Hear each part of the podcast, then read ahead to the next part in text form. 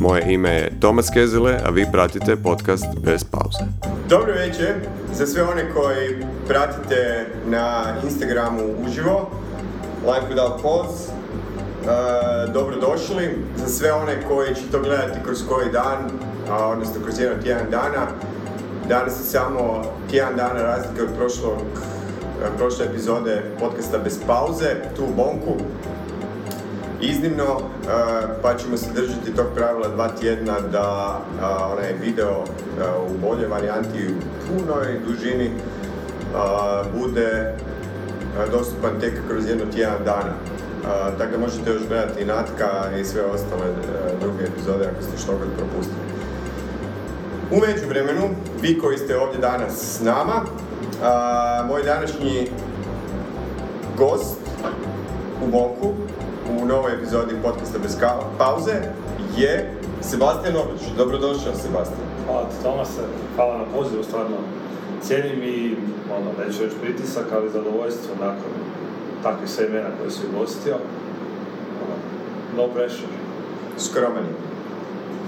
E, moram priznati ovako, e, tvoje reference, odnosno ono što stoji iza tebe, dakle današnji gost je isto jedan doktor, znači jedan, rekao sam, čet, imamo četiri doktora sad koja ćemo ugostiti, a, međutim, ti si samo doktor znanosti, nisi liječnik, a, doktor, doktorat a, imaš iz područja inženjerstva kemije. Inženjerska kemija, Inženjerske kemije. biotehnologije točnije. A, ali istovremeno si i završio fitness učilište u Zagrebu, pa si i fitness instruktor, što je fenomenalno, daje podlogu da imamo ozbiljnog jednog gosta. Za one koji ne vjeruju da, da stvarno imam uh, Sebastijana Orlića ovdje. Uh, veseli me stvarno tvoja nazočnost i mrvicu zastrašio, jer ipak ono, pravi pravcati stručnjak ispred mene, nije da ovi prije nisu bili, ne, ja se svaki put malo utrtarim. Uh, ti si između ostalog vlasnik i obrta za zdravstveno savjetovanje, uh, kvaliteta života. Reci nam malo o sebi, kako si sa ovog doktorata povezao ideju o nutricionizmu i kako se to uopće sve razvijalo Da, moram priznat, ovaj, dosta spontano i ne toliko planirano, ali je izgleda tako trebalo biti. U principu ja sam doktorirao znači, na Fakultetu kemijskog inženjerstva i tehnologije, inženjersku kemiju, točnije biotehnologiju, u području kvalitete života. I nakon doktorata uslijedio je postdoc, pa je nakon postdoca uslijedila pliva, a ja i dalje se prvo nisam tamo toliko ni vidio, dugoročno, a i nisam i dalje znao šta bi s tom kvalitetom života zapravo. Paralelno s plivom sam završio fitness učilište, nakon nje dobio, moram priznat, savršen hint da odem u smjeru nutricionizma i spojim sve u jednu drživu cjelinu. I sa znanjima, iskustvima iz fitnessa i nutricionizma kvaliteta života zapravo dobila neki svoj smisao, odnosno puninu. Bez te dvije stvari kvalitete života nema. I kasnije razvojem nekog tog poslovne karijere, ja sam prvo ovaj, bio zaposlen od strane autorske kompanije koja proizvodi dodatke prehrani kao njihov edukator, nutricionist edukator. Kako sam vjerojatno i sebe usavršavao u cijeloj priči, došlo je do prilike da otvorim svoj obrt, kojeg sam nazvao kvaliteta života. Mislim da je to bilo jedino Logično. Jedino logično i da, kako sve, da, nis, nije uopće bilo razmišljanja o, o imenu, jer drugog nekog nije ni bilo ono, u, u vidu. I onda u principu zapravo sve dobilo taj neki svoju širu sliku, širi smisao. I kroz obrt zapravo zdravstveno savjetovanje doduše za nekog koji nije doktor medicine možda je pretenciozno, to sam čak zamijenio i sad u kvaliteta života by Sebastian Orlić. Mhm. gdje, ajmo reći, nutricionizam, prehrana, znanje ste biotehnologije, odnosno kemije, u jednoj široj slici. I ovaj, nadam se da nudim kvalitetan proizvod i kvalitetna znanja, prije svega svima zainteresiranim. Definitivno uh, svojim objavama na, na društvenim mrežama daješ nekako input da se radi o ozbiljnim stvarima koje meni se čine prilično logično. Ono što kod tebe nisam ni u jednoj objavi vidio, a, skrenula mi je skrenuli smo i pozornost na tebe, da te objave nisu nikad isključive. To je ono što je meni zapravo najinteresantnije bilo, jer ima puno stručnjaka. Međutim, a, svaki od njih nudi jednu teoriju koja isključuje sve ostalo. Ti nisi tako. To je meni... A prilično si energičan u branjenju tih nekih svojih stavova i uvjerenja. Pa da, mislim, e, ono što se kaže, znanost nije ono sveto pismo klesano u kamenu, možda ovo što sad pričamo za tri godine će biti pobijeno s nekim novim znanstvenim istraživanjima, ali ja reći, nekako sam izra, izašao iz tog nekog znanstvenog sustava i branim, mislim, branim, cijenim i poštujem tu neku hierarhiju, da je znanstveni rad, pogotovo neki pregled ili neka meta-analiza, ono što je trenutno, nema apsolutno istina, ali ono što trenutno vrijedi i da svemu drugom zapravo nema mjesta jer tu onda dolazimo u probleme šumove komunikacije, zbog toga su ljudi često isfrustrirani i nezadovoljni upravo sa prehranom i sa svime što mogu čuti u eteru jer tu je velika disonanca. Imamo jako puno stručnjaka, imamo e, jako puno stručnjaka, pod navodnicima, i imamo pristup svemu. Čovjek bi pomislio da eto, sva pamet ovog svijeta nam je dostupna, a kako, kako pratiti ta, ta, taj napredak znanstveni? Pa da, u principu, mislim, prehrana je, ja sam od svega ovog čemu pričamo sam vjerojatno prehrani najkraće kronološki, ali sam se vjerojatno najduže, najjače u to dao jer objektivno vidim da tu ima puno tih krivih, krivih poruka, puno šumova i da ima puno prostora za, i za moje napredovanje i za, ovaj, pa, za edukaciju svih oko nas ko je naravno zainteresiran, a opet vrlo aktualna tema mi svi svaki dan jedemo, osim ovih koji poste. doći, ćemo, doći ćemo. I do toga, ali mi više manje mi jedemo svaki dan, od dana kad se rodimo, dana kad umremo i naravno da će svako imati neko svoje mišljenje i neku svoju ideju oko tome, a opet obrazovni sustav nam nije dao apsolutno ništa kroz osnovnu srednju, čak i evo, ja sam iz tog nekog u prirodnim tehničkim znanostima došli praktički do kraja tog nekog obrazovanja, mi prehranu takle nismo u, u našem ovaj, obrazovanju i automatski praktički time dobijemo poruku da skoro niko nije dobio ništa kroz obrazovanje o tome, a svaki dan konzumiramo hranu. E, dosta često kad slušam neke ovaj, podcaste ili, ovaj, ili audio knjige u kojima govore doktori, a, liječnici, dosta često spominju kako taj e, dio vezan na nutricionizam, na kvalitetu prehrane i što znači prehrana u njihovoj edukaciji gotovo da ne egzistira. Mislim da sam nedavno slušao jedan intervju sa Marijom Liberati Pršo, koja nam je gošća kroz dva podcasta, gdje ona navodi da, da se sad počeo razvijati neki kolegi i da je to počelo se uvađati kod nas na medicinski fakultet. Međutim, jednostavno ne postoji nikakva edukacija. Ti vrlo često govoriš o nekakvom trokutu prehrane, nešto pekara. A, bermudski trokut hrvatske prehrane. to mi je nekako izašlo. da, da, da. To je ono spontano došlo tim objavama gdje je realno, da, to sam zapravo spomenuo u kontekstu tih nutritivnih restrikcija, možemo kasnije o tome. Ali da, većina naših sugrađana se hrani u tom bermudskom trokutu, pekara, pizzerija, odnosno fast foodovi i supermarketi, ali onaj dio veći gdje je procesirana hrana. mm I onda jednostavno matematika je dovela do toga da smo mi po BMI-u koji je by the way, loš prediktor, ali u tjelesno neaktivnoj naciji, kakvi mi nažalost jesmo, je, nije toliko loš prediktor. Mi smo lideri u, ovaj, po, po postotku pretilog, odnosno overweight stanovništva i zapravo govorim, govori se o sistemskoj pogrešci koju većina naših sugrađana radi. Uh, ono o čemu ćemo danas razgovarati, a krenut ćemo vrlo brzo, uh, jednu stvar te molim, razgovaraš sa tromjesečnim labradorom. Znači, nevezano za ovaj, uh, kako se to zove, attention span, jer to je još gore. Ovaj, nego, pokušat ćemo približiti tvoje znanje većini populacije. Ne samo onom stručnom, a ja uopće ne sumnjam da, da, ćemo u tome usp, ovaj, uspjeti. Uh, jer razgovarat ćemo o, o autofagiji, intermittent fastingu, cirkadijskim ritmovima i, i stvarima koje pokušavamo približiti i rastaviti na proste faktore tako da i eto ja tromjesečni zlatni retriever mogu to shvatiti.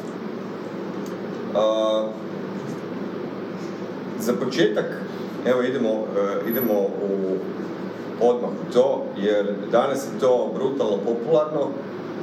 Puno ljudi priča o tome, malo ljudi zna malo, a još manje ljudi zna išta ozbiljno o cirkadijskim ritmovima, a to je stvar koju ti Zvonko si mi rekao da to sportaši sportašima to nije neka novost. A, čovjek je dobio Nobelovu nagradu za to. Trojac, trojac. Trojac. Da. Što su cirkadijski ritmovi i, i ono, kako to funkcionira? Pa da, meni je zapravo interesantno, to je ono, mediji, marketing, ako živimo u takvom svijetu, da svi znaju o Nobelovoj nagradi 2016. koju je dobio japanski istraživač Osumi, a niko ne zna o Nobelovoj nagradi 2017. koju su dobili Hall, Rosbach i Young, koji su zapravo otkrili cirkadijske ritme, nisu ih oni otkrili, nego su ih uspjeli detektirati E, oni, čisto da pojasnimo ono što je jednostavno moguće, znači oni su otkrili da se u našim ljudskim stanicama i u stanicama svih živih organizama tijekom mraka u okolišu, koliko god bilo sati, nebitno zapravo koliko sati na našim satovima, naše tijelo to ne zanima, odmah možemo vidjeti da to je problem sa svim vremenskim poslovima kad se fokusiramo na kazatelj na satu. Naše tijelo jednostavno evolucijski zna da li je vani mrak ili dan. Oni su dobili Nobelovu nagradu su otkrili da se u noći akumulira u stanicama određeni protein koji zapravo signalizira našem organizmu da je vani mrak.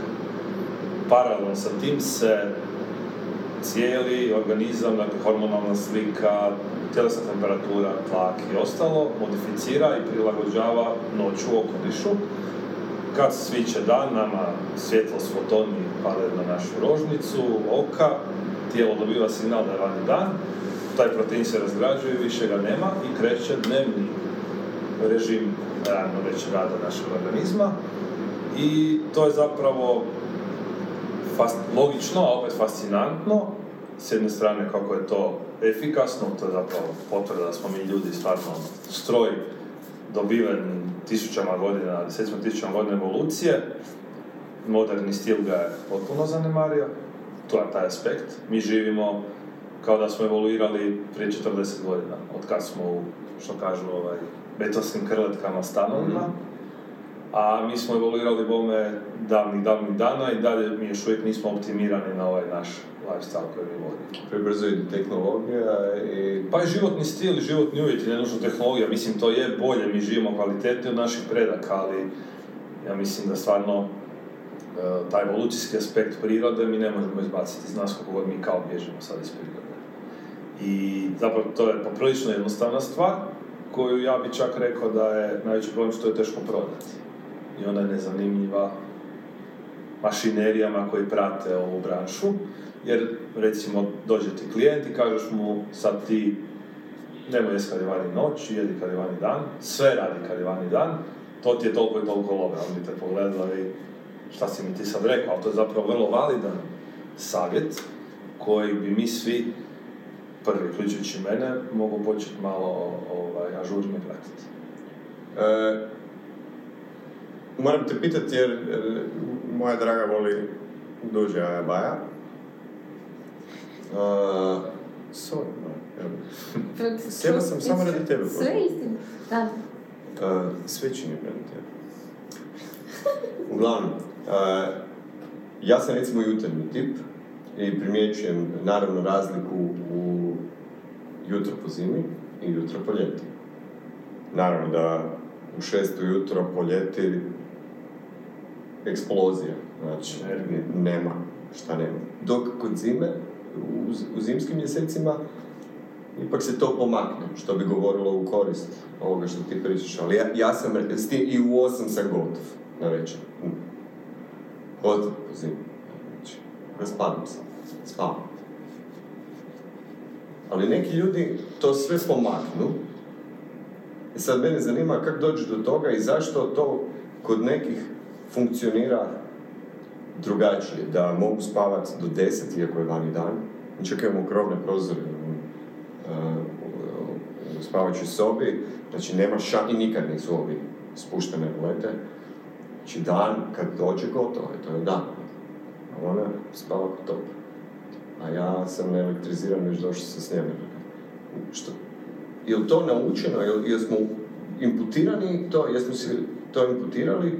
Kako se resetiramo u, nor- u normalu ako je to, ako bi to tako trebalo biti? Pa mislim, ono, navike, e, običaji od kuće, roditelja, mi smo ipak slika naših roditelja, a ne idemo nikad za time, a i taj neki opet modern lifestyle nas tjera u manje kretanja, nemamo umor na večer koji bi realno prirodno trebali imati i zabavni programi na svim kanalima svoj multimediji koji nas drže zaokupljeni.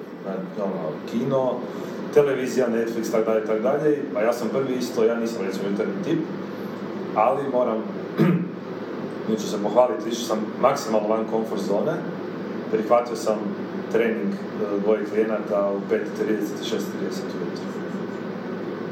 Sam sebi sam rekao, ovo ti je izazov, poštuj cirkadijski ritam kada toliko promoviš. I to stvarno, ovaj, možda pre godinu dana ne bi našao neku unutarnju kao motivaciju da to odradim. Uh, prije svega cijenim i navedene klijente, ali sad ovo sam da budem i ja autentičan pre- prvo prema sebi, rekao može, iako evo sad u zimi P30 je mrtvi mrak i dalje. I imam problema s tim, ali ono, privikavanje, naviknut ćemo se na sve. Ali nekako nas, ja bih rekao, u civilizaciji uh, životni stil pomiče u, u kasni sat. To je činjenica. E, nedavno sam čuo Joe DeSena, e, vlasnik Spartan Racing. Prilično militantna osoba, u- užas taj ne odstupa ni. A, što je dobro, respektiram, čovjek ima 52 godine i drži jake firme, stvarno ime. A, kaže da bismo trebali stavljati budilicu za ići spavat, a ne za budice. ima apsolutno smisla. Pogotovo jer, opet, znanost, svaki, čak i opet sad za vrijeme covid smo dobili par radova koliko san, recimo, neadekvatan san kvalitetom i količinom trajanja narušava i zapravo sad nam pomiče odgovor imunosnog sustava prema protupalnom smjeru tamo gdje mi želimo biti, a i oporavak kod bilo kakve fizičke aktivnosti i da, puno, isto moderna civilizacija, previše još uvijek podcjenjuje san, recimo na LinkedInu gdje je hustle mentalitet jak, to je san kao gubitak vremena. Da. A san nije nikad, niko gubitak 7 vremena. do 9 sati kažu Ne, ispod 7 sati, doslovno, znači ima, ima hrpa re- relevantnih znanstvenih istraživanja da se čovjeku nakon 3 dana skraćenog sna mijenjaju prehrambeni, e, prehrambene potrebe. Njega mozak traži nesvjesno gustu kalorijsku hranu, što se kaže kod nas junk food, zapravo da bi se donekle i oporavio jer mozak je ipak njemu je primarni izvor goriva glukoza i ona Mhm. na glukozi najbolje daleko funkcionira. E, I jednostavno, znači, nepoštovanje tog sna e, narušit će sve funkcije u našem organizmu, a nekako se to i dalje nekako voli zanemariti i kao nije bitno, a doslovno utječe na ono što ćeš jest za tri dana ovaj, dokazano na velikom bazenu ljudi, da jednostavno potražnja za kalorijski gustom hranom raste ako smo se spustili ispod 7 sati u nekom prosjeku. Ja moram spavati rano. Gotovi smo. Ja još više. ja još više. Ovaj, reci mi, što se tiče cirkadijskih ritmova, da li, da li oni funkcioniraju tako da kad izađemo iz, iz te neke normale, iz tog balansa, evidentno je da se moramo potruditi resetirati. To neće doći samo od sebe. To, znači, moramo otići ranije spavati, moramo... Što se događa, e, postoji li neko određeno vrijeme, znam da se neki danas objavio uh, jednu, jedan slikovni prikaz. To iz tog rada. Aha. Što se događa to po noći i što ćemo napraviti, što ćemo zbrkati? Pa u principu nećemo ništa zbrkat, prejako, ali bit će neoptimalna priča. Aha. Znači, hormon gladi i hormon sitosti se također luče ovisno o suncu i mraku, ne nužno samo naše konzumacije hrane. I onda kad po hormon gladi spava, kad je vani mrak, i kasnije hormon sitosti, mi moramo konzumacijom naše hrane, mi ćemo opet probuditi te sve e, mehanizme koji se dešavaju prilikom naše probave, ali to nije optimalno. Mi ćemo preživjeti.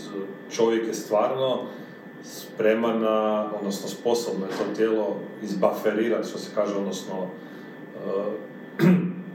uh, umanjiti štetu dosta dugi niz godina, dok se ta šteta ne nakupi. Recimo, znanstvenici to čak dosta nedavno interesantno, ovi znanstvenici koji se bave starenjem, mm-hmm. uh, agitiraju da se starenje prozove bolešću.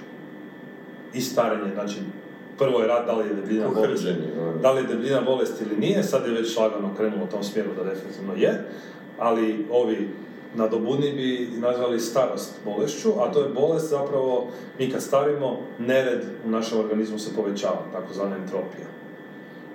Nama se dugoročnim nepoštovanjem stvari koje su bitne, san, prehrana, telesna aktivnost, taj nered brže povećava.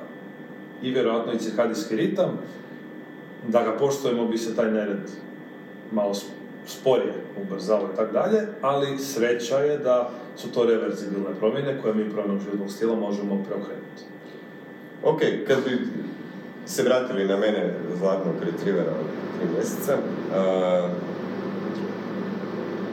a volim te pesike, znam da neki vlasnik se ne ne ljuti, lepo su. Uh, što bi to značilo u stvarnom uh, univerzumu? Znači, kad padne mrak, uh, mi bismo trebali prestati jesti, uh, znači, jeli bismo samo u, dnevnoj zoni. Da, to je ovaj, opet nekom će to sad pogotovo nekom poborniku intermittent fastinga je to njegov feeding window, dan čak sad traje više od 8 sati kad se krenu produžavati nego što se on jede, ali onda vrlo velika većina ljudi ne jede u skladu s tim, nego njegovih 8 sati hranjenja možda većinom u mraku, dok je mrak van. Jer on okay. skače doručak, češće preskače doručak nego večeru, što je opet greška, ali možemo kasnije o tome, zbog upravo toga. Ali generalno, ono što su oni dokazali, to je rad za dobovu nagradu, kad krene mrak, znači nama se snižava telesna temperatura, e, hormoni gladi sitosti se navodnicima gase, e, kortizol, hormon stres, ali hormon koji nam ujutro daje energiju, isto kreće u svoje, on, oni variraju cijelodnevno, imaju svoje cirkadijske ritmove, kreću na niže, na niže granice i povećava se prirodno lučenje melatonina, danas uspava. E, također snižava se tjelesna temperatura koja pada, a pred jutro je najniža. Kad krene rast, zapravo tijelo dobiva signal da dolazi vrijeme za buđenje. I e, dok čitav niz usporava se rad e, probavnog sustava, crijeva, zapravo sve to na zapravo tom, ako će ljudi otići, pretpostavljam da ih dosta su članovi tvoje grupe koje si me pozvao, tamo je taj grafički prikaz je točno otprilike pokazano kako se stvari dešavaju. Naravno, to nije sveto pismo, mi ćemo svojim lifestyle to možda pomicati ranije ili kasnije, ali optimalno je da to bude u skladu s noć vani, a apsolutno je nebitno koliko je sati u tom trenutku. Na se sam. E, samo ću malu devijaciju napraviti. E, sebi ja se inače poznajemo iz CrossFit e, svemira. dugo smo u, u tome ja više nisam. Ni ja. Možemo i o tome malo poslije. To je recimo jedna od tih stvari koje u jednom trenutku vidiš da je fenomenalna, a onda shvatiš da vjerojatno je krivo protumačena, interpretirana. I ima super stvari, ali doći ćemo do toga. A, mene zanima kad e, ljudi recimo ostave trening jer takav je lifestyle, da ono, radiš, e, ne znam, cijeli dan, a nikako ne stigneš ujutro, djeca, vrtić, A, dosta ljudi recimo ode u 9 na večer na trening, a, iz onog što nam je poznato, nakon recimo ne znam, treninga snage, potrebno je konzumirati proteine da bi se tijelo obnovilo i onda zapravo završiš jest negdje u 11 na večer. Će se tijelo potrgati. Pa dobro, možemo tu stvarno napraviti puno modifikacije. Znači mi možemo, evo prvo spomenuo se proteine, mi možemo dovoljno količinu proteina pojesti kroz dan prije. Ok. U teoriji. U praksi bi bilo idealno da je to onda raspoređeno da je jedan obrok nakon. Mhm. Ali ne mora biti za neku našu rekreativnu razinu je ovo ok. Znači prvi kriterij, dovoljan unos proteina u danu. Poslije ide timing, ti proteina i tako dalje, obroci, ta- znači tu možeš to odraditi. Onda opet vraćamo se, živimo u naciji koja je generalno neaktivna, svakako je bolje trenirati bilo kad nego ne trenirati. Mhm. Ako je to ujutro, u 5.30, jer je to jedina šansa u danu da treniraš, treniraj. Ali opet, ako većina ljudi ne može jer nema taj luksuz, onaj ko ima luksuz, ne, bi si trebao staviti trening, opet na tom grafičkom prikazu piše, negdje mi oko dva popodne imamo najbolju koordinaciju, oko pet nam je cardio, fitness i odnosno u principu ne, kako, kraj, kako dan ide prema kraju, Mhm. tako smo mi, ali još uvijek je dan, tako smo mi naj, priječljiviji, najefikasniji na, na takve stvari, ali opet, ono, prioriteti se znaju, ne treba otići sad u blasfemiju što ljudi vole, ono ima crno-bijeli mindset. Osnove se znaju, prilagodi svom životnom stilu, a onda, odnosno, odradi taj trening, odradi tu prehranu, a kasnije možeš igrati taj fine tuning, a ne zbog fine tuninga si razoriti Da, da. svoju rutinu i sve. Uh, moram ti pitati, što je autofagija? To je da, danas jedna od stvari, idemo lagani uvod u, do intermittent fastinga, ali, ali ovaj, jer to se nekako nafurava na taj, uh, ali ajmo ono step by step. A, korak po korak, ispričavam se onima koji su jako vezani na hrvatski. Što je autofagija? E, jedeš sam sebe u prevodu. E, Da, auto, auto i fagos, konzumiranje samog sebe, odnosno samo jedenje. Ja sam snimio podcast sa svojim prijateljem Ivicom Sakočićem koji kad sam ga proči, proslušao, koji traje skoro dva sata, jasno mi je zašto svih njegovih podcasta je taj najmanje gledan. To je malo preteška tematika koju sam ja preznanstveno išao prezentirati. Ali opet ću ja reći iz svog nekog, ne neznanja, nego stvarno vjerujem da je istina. Što ti nešto možeš lakše objasniti, to bolje barataš tom materijom. I ja se nadam i puno sam proučavao da sad ću to uspjeti puno jednostavnije objasniti. Ok. Zbog publike i zbog, i zbog nas. E, Da, znači 2016. ono što smo rekli, vraćamo se Nobelove nagrade, Osumi je dobio Nobelovu nagradu za autofagiju. Mhm. On nije izmislio autofagiju.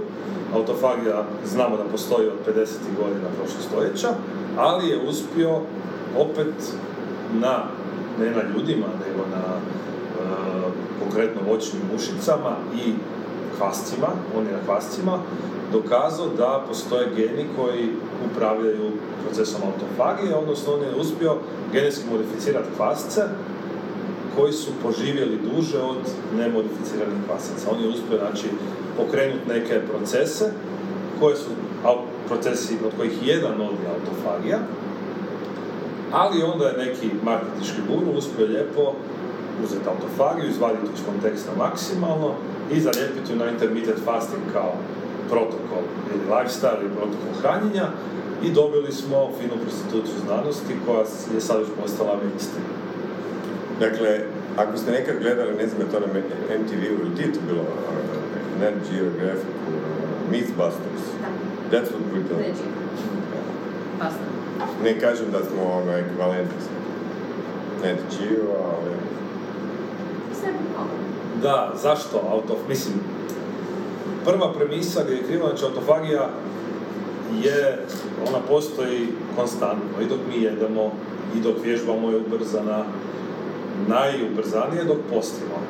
ali to opet e, tih 16 sati posta što ljudi misle da je poslije autofagija definitivno nije dovoljno za pravu takozvanu duboku autofagiju jer jednostavno to ne funkcionira baš samo tako.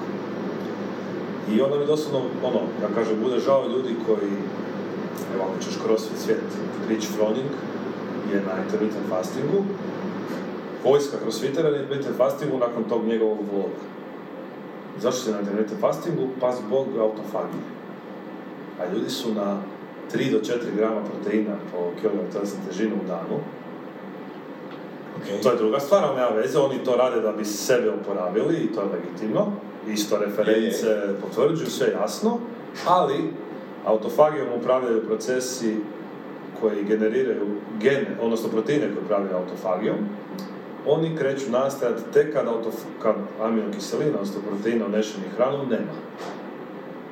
A ako si na 3 do 4 grama proteina na kilogram tjelesne mase, možda Nema da ih nemaš. tri dana bi te otprilike trebao postit da krenu procesi autofagije. I tu puno, već na tom prvom nekom kriteriju pada cijela priča. Što se tiče autofagije. Kako bi to onda izgledalo u, u stvarnosti? Jer ne samo da ne samo da je to e, 16, odnosno 8 sati e, režim u kojem 16 sati režim u kojem ne jedeš, nego ti kad kreneš u taj režim, ako ti je zadnji obrok bio, karikiram, ko meni u 8 na večer, ti još uvijek satima Si u feeding state kako kažu radovi, odnosno engleski, u hranjenom stanju. Tako da ti još si daleko od posta, bilo kako. Da, i onda recimo treba taj sat pokrenut negdje 4 sata nakon tog zadnjeg zalogaja, Što je ponoć. Da, Recimo. i opet onda, e, ovisno o tvom nutritivnom profilu, što svi zanemaruju kon- konkretno unosu proteina, ti ćeš prije ili kasnije, ali što ti više proteina u prehrani, to kasnije, krenuti u neko fasting stanje. A u duboki fasting gdje autofagija ubrzava, jer kao što ponavljam, autofagija postoji sad, iako sam ja pojao ručak i večeru, ja sam autofag jer da nisam nakupilo bi se toliko otpada metaboličkog da ne bi dugo poživjeli. Ali opet na tim kvascima, miševima i ostalim laboratorijskim životinjama su otkrili da ta autofagija ubrzava dramatično na nekih 80% od tog nekog maksimalnog kapaciteta nakon 2 do 3 dana posta od hrane. 2 do 3 dana. Sad, šta si ti u ta 2 do 3 dana radiš u pitanju oporavka, tvoje vitalnosti. Opet se mogu vratiti na kvalitetu života. Kvaliteta života je spoj dugovječnosti i vitalnosti. Ili ti dodaj godine svom životu, ali dodaj život svojim godinama. Da. Što si dugovječni, ako ćemo ići samo teoretski, ne kažem da ovdje ljudi trebaju raditi, trebaš jest što manje proteina. Ako želiš biti vitalan, trebaš podići proteinski unos da bi, opet literaturno, optimirao svoj recovery, odnosno oporavak i svoj trening i svoju prehranu i tako dalje. I onda smo zapravo na dva pola. I poanta priče naći sweet spot, ali dosta se usko to gleda. Je li moguće na- naći taj sweet spot? Mene zanima, jer obično kažu ili ćeš ovo ili ćeš ono, ne? I sad nema sredine, ne? Jer ako kreneš u sredinu, onda kreneš brljaviti. Da. E, Onda ne funkcionira ni jedno, ni drugo, ja mislim- keto dijeta, ali doći ćemo i do toga. Da, ono, stvarno, to je, ja mislim, pitanje za milijun dolara, jer, e, evo, ne znam, na primjer, što radi Peter Attia, on je jedan od svjetskih lidera području dugovječnosti, koje baš sam ga objavio zapravo nedavno. Čovjek je bio baš ozbiljan, ono, keto, LCHF, čak i carnivore agent. Gostovao je kod Rogana, iz, ono, navukao je pola Amerike na te nutritivne režime. Sad se odjedno malo resetirao. I on je dosta dobro po meni opet s vremenom naučio neke stvari, e, radio na tome i recimo što on radi je možda puno smislenije s te strane dugovječnosti od, na primjer, nekoga koji je na intermittent fastingu svaki dan. On znači jede više manje normalno, ali to normalno znači neprocesiranu hranu. I četiri puta godišnje, kvartalno je devet dana na vodi. Samo na vodi, u komadu. Znači on je, to je pravi intermittent fasting. On jede i povremeno posti. ali povremeno posti danima. I sad, da li mi možemo, mi moramo vidjeti, hoće on doživjeti 110, 130, mi to ne znamo. On sad ima 50 godina. Ali literaturno je on možda do sada, dok ljudi koje ja pratim, došao naj, najbliže tom nekom, nećemo ga nazvati idealnom konceptu. Njemu je cilj živjeti što duže. On će tu kompromitirati sebi neke stvari. On je tip koji, zajedno s Davidom Sinclairom, to su vam ljudi koji se stavljaju na lijekove za dijabetes, ali nemaju dijabetes. To sad opet dolazimo tu neku Radi ketoze i... pa ne nužno ketoze, nego zbog tog, e, znači ono što je otkrio e, Osumi za autofagiju. On je otkrio dva zapravo genetska puta. Jedan je put rasta, drugi je put oporavka i recik, reciklaža. Ili je jedan put u igri, kad imamo aminokiselina, dakle mi rastemo, odnosno mišićno tkivo raste i tako dalje, ili se obnavljamo. Ne može raditi jedan i drugi put. Aha. On sa tim lijekom metforminom za dijabetes Da. ubrzava ovaj put reciklaže, iako on zna da mu ima ozbiljne nuspojave u kontekstu njemu su mirovanje laktati ko što su nama ono, negdje između zone 2 i zone 3. On uzima ozbiljan lijek koji, ovaj, kojeg se ljudi na kraju krajeva iskidaju kad imaju dijabetes, on to radi jer je njemu cilj živjeti duže. Je to opravdano? On je educiran, on je odvagao pluseve i minuse i rekao ja ću to probati. I on radi, znači, devet, četiri puta godišnje, kvartalno je na 100% kalorijskom restrikciji, odnosno na vodi, i uzima ove i one suplemente i na lijekove za dijabetes. Ok, sad moram se gurnuti u intermittent fasting jer se praktički nameće. Uh, čak ima i aplikacije za to, live. Ne promoviram nijednu.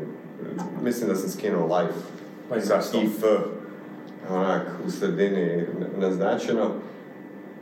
I jednom sam otišao na to, ne znam, mislim da sam 20 sati postio i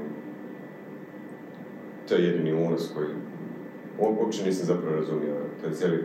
Znači, za sve danas aplikacije traže, ja bi trebao vjerojatno 4 sata dnevno potrošiti samo za unos e, Wim Hofa, a, IF-a, a, svake, ono, koliko sam spavao, piškio kakao, ne, nemam pojma, mislim, stvarno. Dovoljan mi je Garmin da, da mi prati ove redovne, vitalne funkcije i, i aktivnosti. I on se sinhronizira doviđenja.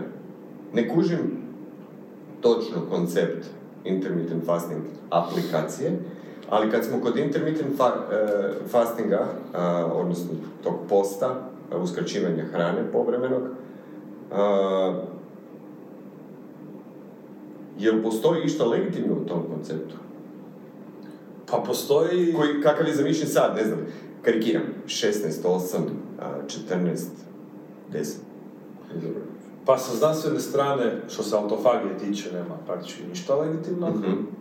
Jer izbacili su potpuno iz jednadžbe što ti jedeš u tom feeding window, Mhm. što dramatično utječe na autofagiju ili ne autofagiju. E, I s druge strane, ovaj, nije naglašen po meni jedini pravi plus, a to je da ćeš ti u 8 sati hranjenja vrlo vjerojatno unijeti manje kalorija nego ako se hraniš duže. Ok. I samim time ti može biti dobar alat za Kontrolu. kilograma. Ali nije to zbog intermittent fastinga, to je zbog, eh, odnosno i semantika je kriva, ali dobro, doćemo i do toga, nego je to samo do matematike. Znači, ti si unio manje kalorije, ako tebi treba i paše vremensko ograničenje, to je jedna od tih restrikcija, da to bude 8-16, ovaj, go for it, ali nemoj misliti da se autofagiji jer nisi. I ono što bi bilo dobro, vratimo se na cirkadijske ritmove, ako već možeš, odnosno moraš biti na, na nekoj restrikciji, uskladi ju sa dan noći. Mhm. I napravio si si puno za metaboličko zdravlje. A Mhm. kasnije možemo mi pričati o tim nekim Evo, prvi problem intermittent fasting, što je Walter Longo koji je vodeći zapravo prvi pokrenuo tu priču o krono prehrani, napravio dokumentarac o tih pet plavih zona gdje ljudi žive najduže na planeti, pokušao je naći neku liniju koja njih spaja. I on sam prvi kaže intermittent fasting promašena retorika maksimalno, ta riječ ne znači ništa. Povremeno postim. Pa ja povremeno jedem, zašto to onda ne zove intermittent eating? To je zapravo vremenski ograničeno hranjenje, time restricted feeding, i to je ta retorika koju treba koristiti. A intermittent fasting zapravo je ovo što radi, na primjer, Peter Atija. On povremeno posti. Ali on to čini danima. Ali on je Dobro, 9 dana mi se čini prilično... Dobro, to je, on je do toga došao, on nije krenuo s devet Aha, dobro, dobro. Znači, on, je, on smatra na svojim eksperimentima da je 9 dana optimalno. Okay. Evo recimo Ivica Srakočić koji je mene, koji je mene intervjuirao, on sam već deseta godina, puno prije nego što sam ja uopće i ogrebao tu neku tematiku, je educirajući sam sebe zbog, kako je rekao, povećanog broja karcinoma njegovoj obitelji, krenuo istraživati autofagiju. On je krenuo sa danom, dva, tri, pet, sedam i sad je nakon deset godina, devet dana, jednom godišnje. On zna zašto to radi, on to jako dobro komunicira, kaže ja sam izgubio 11 kila, ali morate znati da će, da ću sutra imati 10 više ili preksutra. Nije to masno otišla jer uh, on je naravno bio u deficitu, ali poanta tog posta je neko metaboličko čišćenje iznutra, stvarno nakon trećeg, četvrtog dana praktički gladi više nema, kako on kaže, zato što tijelo proizvodi te proteine koje upravljaju autofagijom, a neće ih proizvoditi dok mi unosimo proteine izvana. To su nam dokazane stvari, gdje je samo mind game, da li ti to, iz koliko ti to želiš i moraš se naravno spremat. E, Nećeš, ne znam, odraditi ultramasnu prehranu, pa onda kao napuniti se pod navodnicima i onda je- postiti, jer ćeš se strušiti za, za pola dana. Ne? Nego smanjuješ si polako unos kalorija i onda krećeš u trening svog tijela i svog, svoje glave, prije svega. Jer e, ja, Vidiš to u neku, u svojevrsnu hibernaciju. pa sigurno da, evo on je ove godine rekao da je prvi put radio intenzivno u tih 9 dana i da se osjećao loše jer imao energije. Ali on je, i to je Peter Atija sigurno radi, ti si izabereš 9 dana u kojima si, možda na godišnjem u kojima si, nećeš baš se gaziti i tak dalje, ali Ti znaš kako moj godišnji znam, ti nisi za to. A ni ja. Ali hoću reći, ja ne, ja, ono što sam, prvo moram imati veliki disclaimer, ja stvarno smatram da se premalo zna recimo o psihijatrima i nutricionistima koji rade u Centru za eliminaciju poremećaja prehrane u Jankomiru, gdje je epidemija poremećaja prehrane upravo zbog ovih intermittent fastinga, kete, keta, LCHF-a, ono, ljudi su nastradali, čak i zdravstveno. I njima se na spomen bilo koje restrikcije diže kosa na glavi i ja se tu apsolutno slažem. Jer ti moraš stvarno biti vrhunski educiran, ili bar solidno educiran, da, se, da bi se trebao upustiti u ikakvu restrikciju. A kamoli u neku takvu, ali ljudi, kad ti znaš zašto nešto radiš i kad znaš znanstvenu podlogu i ako treba biti na intermittent fastingu, onda ćeš biti danima. Nećeš biti na tom 16.8 jer to, to je ništa. Kako Walter Longo kaže, to je doslovno intermittent fasting u tom konceptu ne znači ništa. Uh, uz intermittent fasting, takav kakav je uh, reklamiran, ja sam isprobao, međutim otkrio sam, bio sam veliki pobornik doručka. Ali, ali oni klasični, ne znam, ono, britanski doručak, engleski doručak, ono, da trpam u sebe ko, osim kad dođem u hotel. Tata, Bio sam zadnje dva vikenda u hotelu i potpisujem. tata sve pojede. Losos ide u rijekama. Pa zato idemo u hotel. Anyhow, ali se prilagodim i tome. E, možda, možda više a, mi se svidjela ideja re- restrikcije a, trpanja hranom, jer za ono čime se ja bavim primarno, a, govorim u sportskom smislu, penjanje i, i trail running, mi trpanje nikako ne odgovara. Istovremeno, a, s obzirom da sam jutarnji lik, a, i dosta trail utrka i, i ovih sljemenskih i brdskih aktivnosti mi se događa ujutro. Iskreno mi sam skužio da mi fakat odgovara prazan želudac. Znači, istrčio sam maraton, jedan jedini, do Sljemena i nazad. A, po cesti. Na prazan želudac. Potrošilo je to mene, daleko od toga. Je, trebao sam se malo oporaviti, treba. Ali, ruku na srce, nije me baš sad bacilo u neku komu. Doveo sam se do toga da moje tijelo može funkcionirati. Zašto? Jer ja sam jeo jučer. I prekjučer, i prekjučer. Moje tijelo nije prazno, ko što ljudi ono je prazan mi je želudac, nisam ništa. To što je tvoj želudac možda prazan, tvoje tijelo nije prazno. Zašto, zašto je ta percepcija Uh, ja se skužio da mi odgovara bez doručka, ali imam jednaki unos kalorija Kroz kroz dan. To, to se nije značajno promijenilo. Uh, ti kažeš, malo prije si rekao da, da nije dobro se odre, odreći doručka, ako sam dobro shvatio. Ne, ako, mogu, ako moram birati u intermittent fastingu koji to nije, koji obrok neću jest, prije neću jest večerom nego što neću jest doručak. Mhm. Ako moram birati. Ok. Ali to ne znači da je doručak najbitniji obrok u danu i nešto, to su opet mitovi s druge strane. Mhm. Kao i za proteine, bitno je što si ti unio u danu, ključno, ukupno. Imaš optimalnu i manje optimalnu priču, ali opet hijerarhija, piramida je kroz dan. Ali da li ćeš ti trenirati na tašti ili nećeš, sasvim zapravo je logično da ćeš ti puno biti efikasniji na tašte nego malo gladan. Jer e, kad si na tašte, već su možda i krenuli, ti si ono, u fasting state-u, Dobro. ali znači sa hranom si napunio svoje glikogenske rezerve i opet vrlo važan preduvjet, moramo fitness uključiti u priču, ti si efikasno tijelo. Tvoji mišići su u formi, tvoj krvožilni sustav je u formi i ti ćeš se puno duže držat u recimo nekoj zoni 2 koja ti štedi tvoj glikogen, koja te ne troši. Zato ti možeš ići. Druga osoba će za, za 5 minuta se ugasiti. Znači, ne smijemo isključiti ovdje jako Razinu- razinu fitnessa. I to je opet gdje isto možemo pričat uh, koja aerobna zona, odnosno koja heart rate zona, koji mišići se koriste u kojoj zoni, koje je primarno gorivo u kojoj zoni. Svi sportaši, pogotovo uključujući endurance, a to je tvoj trail je endurance, ti želiš zapravo što duže biti u zoni 2, gdje ti je primarno gorivo mast, gdje se glikogenske rezerve ne diraju do nekog sprinta, finiša, Da. se utrke i tako dalje. Što si ti efikasniji u zoni 2, ti si efikasni stroj, performance fight, što se kaže.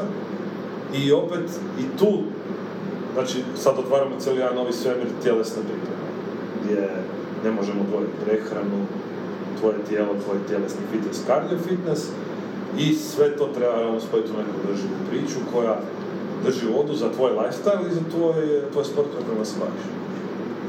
E, danas znamo da, da postoje različite ovaj, e, dijete, ja ih ne volim, e, ja ih ne volim zvati dijete jer je to način prehrane prije svega, što znači hranjenja, ne, ne limitiranje. To je ona greška. Danas svi govore e, kako smršaviti. Ja, ja već dugo nisam čuo kako ne, ne dobiti mišiće ili dobiti masu, nego optimalno održava se tijelo. O tom niko ne govori. Svi govore kako izgubiti, znači svi su pretili. Ok, fakat jesmo pretila držati, sve pet. Ali i, puno ljudi treba se tome posvetiti. Ali ne govori se dovoljno, siguran sam da, da ljudi govore, ti govoriš o tome, da, da se treba tražiti optimalno hranjenje. Svi- ili traže biti najbolji, najveći, najjači, naj, naj, naj, naj, ili moraju očeno srezati. Jasan je deficit, ali za, zašto se ne govori o tom optimalno? Pa opet ono, marketing, industrija, što se kaže, industrija mršavljenja slavi gubitak kilograma. Ne slavi gubitak masnog tkiva, ne slavi dobivanje mišićnog tkiva, nego gubitak kilograma. I automatski šaljemo ljudima poruku da je bitno izgubiti kile. Na vagi. Nije bitno koje. I onda ljudi izgube vodu i slave gubitak vode koja će se vratiti za tri dana. Da. Ili recimo kod klijenata, apsolutno nije isto da li je recimo osoba X izgubila 5 kila, a od toga je izgubila 7 kila masti i dobila 2 kile mišića, ili od tih 5 kila izgubila 2,5 kile masti i 2,5 kile mišića. To su metabolički dva nebo i zemlja ishoda koju, koje ovaj, mi opet pratimo nekim metodama poput bija vage, kalipera i slično, koje nisu nepogrešive, ali nam daju bar još malo dubljih informacija šta, je, šta mi radimo u tom procesu. Jer čak i ako mi klijent broj 2 je dobio 5 kila jer je smanjio kretanje, jer više radi, jer ne stigne. Ali ja sam zadovoljan kad vidim da od tih 5 kila on dobio kilu i pol mišića jer treniram u teretani. On nije dobio 5 kila masti. Ili da pače dobio 7 kila masti, a izgubio kilu i pol mišića. Da, da, da. On je na vagi isti na plus 5, ali je metabolički dramatična razlika jer on je izgubio kilu i pol mišića i dobio 7 kila masti ili je dobio kilu i pol mišića i dobio 2,5 kila ili 3,5 kila masti. To su nebo i zemlja o, i to treba slaviti ili ne slaviti. Kile na vagi samo za sebe, ta informacija je jako irelevantna i ne govori nam ništa. BMI isto zna vrlo da često biti, i, i on zna zavarat, jer e, vrlo često se prigovor e, na, nastavi na, recimo, ne, nižeg bodybuildera koji nema grama masti, karikiram naravno, ono, ima vrlo malo masti, ali zbog proporcije e, visine i, i ovaj, mase, e, je On on, on, on zapravo njegov uh, indeks tjelesne mase je izuzetno visok. Ne? Sad ima i još neki koji podijeliš visinu sa širinom struka, Da. visine, ne znam da li moraš biti, opseg mora. Uglavnom, postoje mo- mod, mod, ovaj, modusi da se to izmjeri. Treba, Ovisno treba ubaciti još bar jedan parametar, ako ne i dva uz taj BMI, da to bude relevantno. Ali evo, recimo, baš što sam pričao s Majom, pozdrav Natku, ovaj, tvoj zadnji gost, seli smo se u poliklinici Agra na jednom projektu, nije bitno kojem, i priča se o debljini i uz medicinari samo BMI, BMI, BMI, naravno ljudi iz publike, zašto samo BMI, pa radovi tako, radovi ovo, znači treba cijela zajednica rasti u tom smjeru i znanstvena i medi- medicinska prije svega, ali opet ono što smo pričali prije, u naciji kao što su Hrvati, imaš ogroman udio neaktivnog stanovništva, ljudi koji imaju prevelik BMI zbog svoje mišićne mase su statistička greška. To Da, je da. promil. Ok.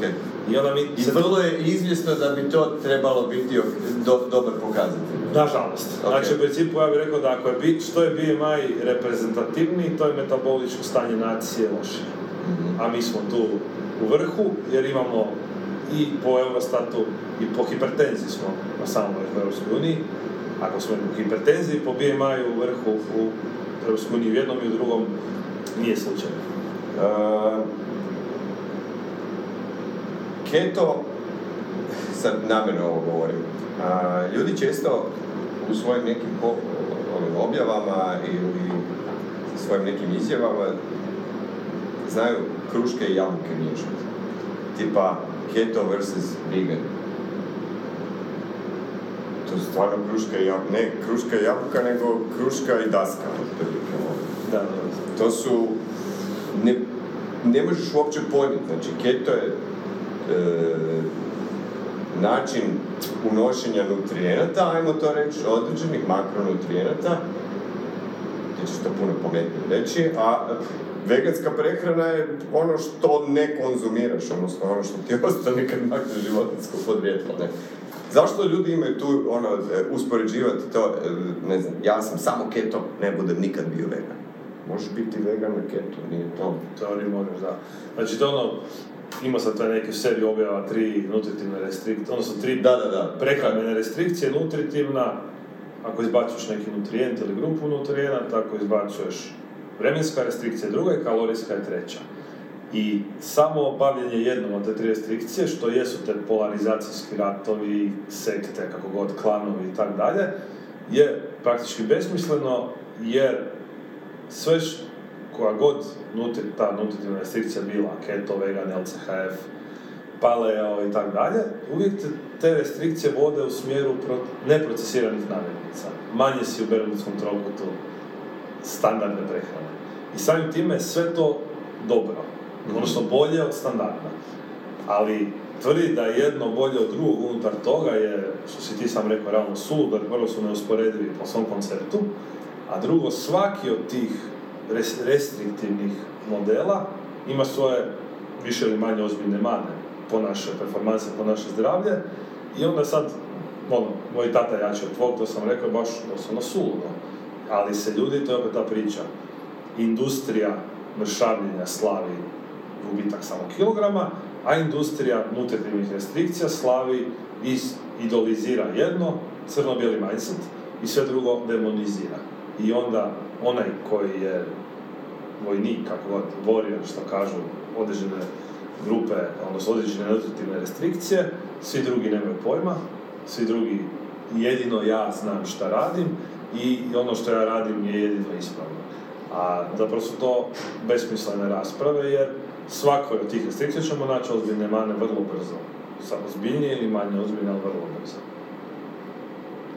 Dragi Instagram uh, prijatelji, kako biste uživali u nastavku ovog, morat ćete se strpiti još tjedan dana dok, dok to ne objavimo uh, full. Uh, sad vas pozdravimo i imamo još puno tema.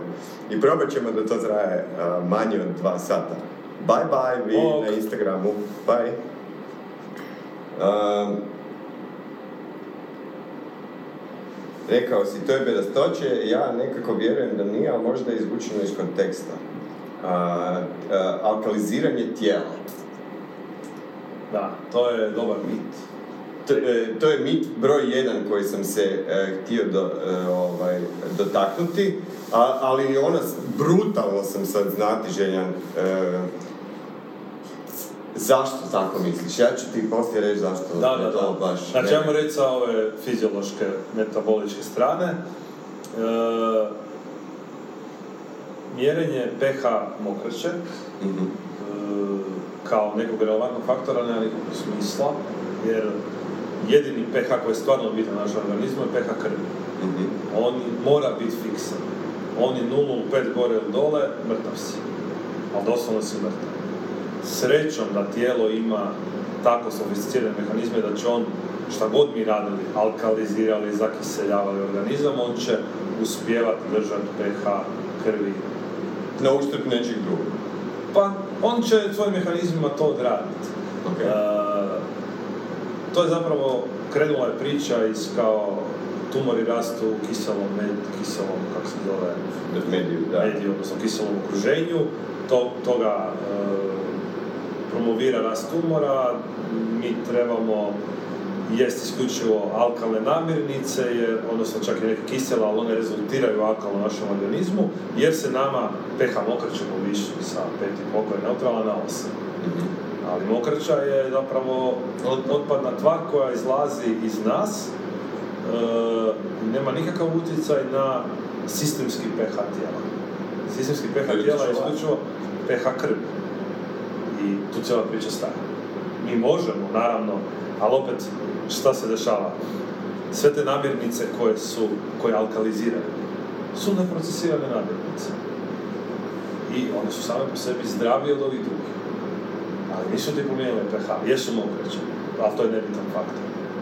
Promijenile su, uh, one su zapravo posti, ti si njima postigao neku eliminacijsku dijetu, izbacio si lošu hranu, procesiranu, koja može biti kisela, lužnata, neutralna, kakva god, ali nije nutritivno optimalna niti vlaknima, ni naravno svi, znači procesirana hrana siromašena do, do blasfemije. I ti si sa svakom tom intervencijom ušao u pozitivnu restrikciju neku, izbacio si loše namirnice, uveo si bolje. Slična priča je detoks, možemo odmah vidjeti. Ajmo reći, detoks je Detoks je mit, detoks je mit broj jedan. Znači, detoks je mit broj jedan, veći je, Sad sam napisao to... jer je, jača je restrikcija nego, nego jači je mit nego, nego alkalna, jer ima već, jača je industrija. Detoks industrija je stravično jaka. Evo, meni danas kolega iz Plive, od, išao sam sa plivašima na skijanje, pozdrav.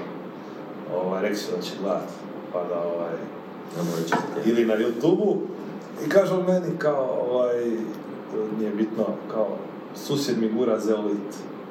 Što to? Dobro pitanje, šta je to? Znači, ja pitam. Zeolit je jaki detoks alat. To su ovi ironični, ironični nazivnici su stavljeni. Možda ne mogu ovako kontrolirati tu ironiju. Okej. Evo, iz prve ruke, ja sam, zapravo kad sam iz fakulteta prelazio u Plivu, ja sam tamo doslovno prešao zbog jednog projekta gdje smo radili lijek koji je po svom kemijskom sastavu zeolit. Ok. I ti točno znaš koji, znači šta su zeoliti? To je grupa otprilike 50 minerala koja ima zanimljivo kemijsko svojstvo da lako otpušta i prima ione neke u svoju strukturu. Neću puno kemije. Dobro. Jedan ion otpusti, drugi primi. Taj drugi se mora uklopiti po svojoj valenciji, tako dalje, u tu strukturu. Ali jedan, točno tih kemijskih svojstava svog imena i prezimena, za drugi svog imena i prezimena. I on je, pod, za početak nije registriran kao dodatak prehrani u Hrvatskoj, ali ti ga možeš kupiti kao dodatak prehrani. To je problem neregulacije ovog sustava. Zašto kupeš zeolit? Da se detoksiraš. I onda ti pitaš proizvođača bilo koga u industriji detoksa, koji to toksin ili koji element ili ion taj tvoj detoks ured, ono detoks substanca otklanja, a koji mi ostavlja u nasljeđe? Odgovori mi na to pitanje. Niko nikada to pitanje ne odgovori. I to cijela detoks industrija pada u vodu, ali to pitanje njima neće niko postaviti. Ja te moram pitat, apropo detoksa, evo, baš sam lijepo zapisao i onda sam mi uletio. Ta priča o alkaliziranju tijela, a, ja mislim da ima više smisla kad, kada bi se stavilo kao svakodnev, svakodnevna rutina dnevna da unosiš prehrambene namirnice koje obuhvaćaju cjelokupni spektar a, a, koji ti je sa nutritivnog stajališta potreban u nekim dobrim omjerima koji su jasno mi diskutabilni ovisno o tome za, za koju se franšizu Za tvoj život, da, za, za tvoje potrebe. Ali, e, tako da, jesam li ja u krivu kad već deset godina svako jutro krenem sa limunom, a, cijeđenim kurkumom, džumbirom i a, ja nemam, ja nemam a, želju a, dugovječno živjeti. Ja sam skloniji da ima života u mojim godinama više nego godina u mojem životu. Ali nekako ne činim to zato što mislim da ću živjeti vječno i zato što ću mi to pročistiti, nego zato što mislim da je to dio namirnice koji mi je potreban, taj dio vlakana koji mi je potreban, vitamina koji mi je potreban i da je dobro da ga unesem u sebe. Znači nisi nimalo u krivu, ponajviše zato što su sve nabrojao nutritivno bogate namirnice koje nisu procesirane. I nećeš biti nikad u krivu dok ne tvrdiš i ne misliš da ćeš zbog toga smršavit, što puno ljudi to radi, pije limun svakom ono tašte da smršave. Da, da. To je jak mit. Baš ono, evo na Twitteru gdje imam isto vrlo interesantnu zajednicu. E,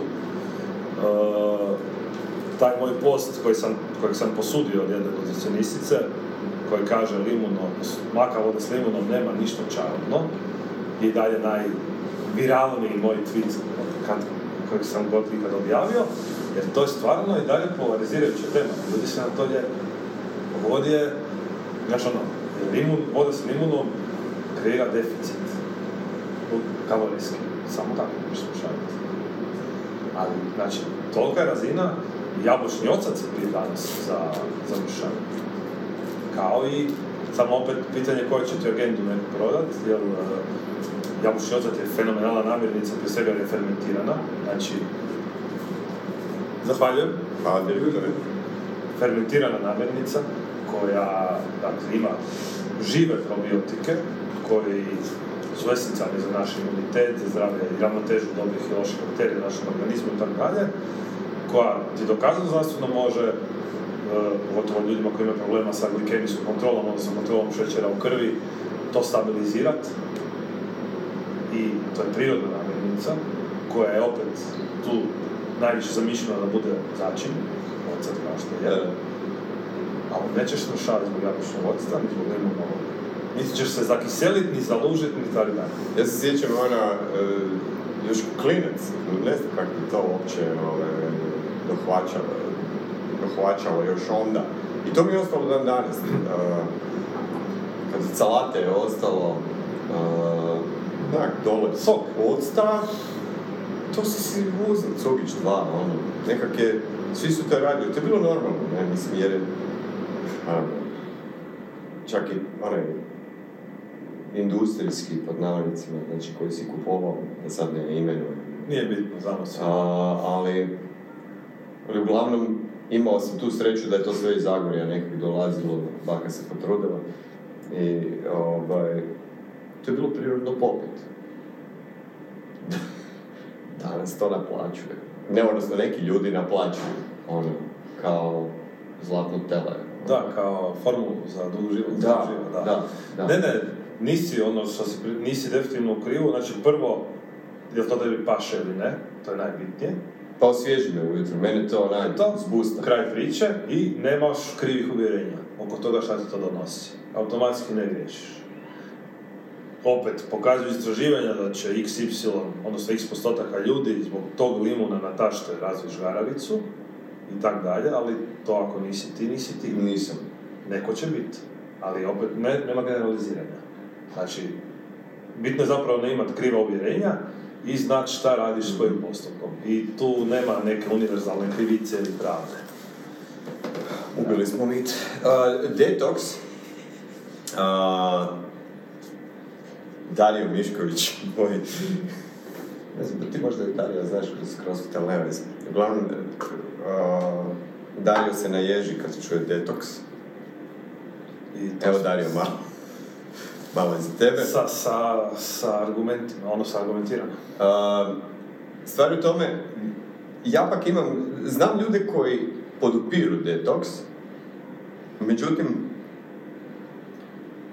uh, ja nisam protiv detoks teorije koja vodi u konstantni detoks. U smislu, sad, dozvoli mi, uh, koja će iz tebe koji se hraniš krivo, neumjereno, e, neizbalansirano, sa tri namirnice u tjednu, e, dovesti te do toga da počneš razmišljati o dugoročnom detoksu, odstranjivanju e, loših namirnica, samo kroz to jedno iskustvo koje manje više traje tri dana. Ne? Da, ako je to alat koji će te kasnije odvesti u smjeru neprocesirane nutritivno bogate hrane, on ima smisla.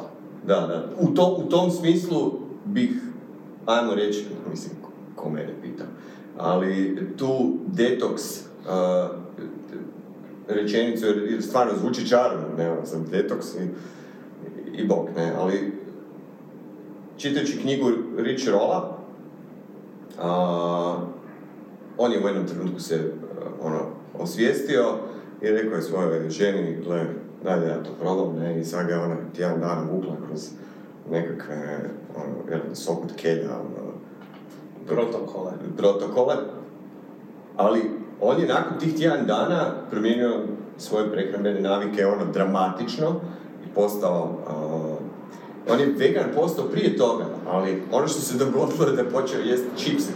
Ono, znači, ništa nisi napravio. Tako. Tvoja prehrana je nutritivno još gora vjerojatno od one prethodne, jer nisi unio uopće proteina, vrlo vjerojatno, ako jesi onda si samo gluten kao protein, gluten.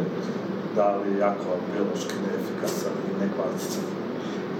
do trenutka dok nije ušao taj de- detoks tjedan, iz kojeg je valjda izašao 15 kg lakše, nemam pojma, i u kojem je počeo razmišljati du- dugoročnije i kvalitetnije što se tiče namirnica. Onda bih re- recimo dozvolio ideju detoksa, inače ne, ne razumijem da nešto može za tri dana i onda kaj opet se zatrpaš. Ne, mislim, zašto detoks industrija uopće postoji svo ovo vrijeme? Zato što ima rezultata, ali ne zbog onog što oni pričaju, nego tebe detoks protokol usmjeri u smjeru manje procesiranih namirnica koji ovo drugo što smo pričali, više vlakana, više vitamina, više minerala i ti jesi bolji, i manje kalorija. I ti jesi bolji nego prije. Ali nije to zasluga tog protokola, nego tih namirnica.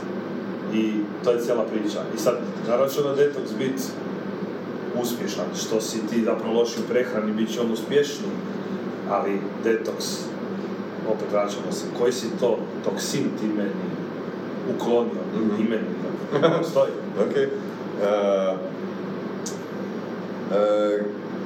da se dohvatimo jedne stvari, sad kad si rekao, a, e, kad govorimo o namirnicama koje jedemo, spomenuo si vlakna.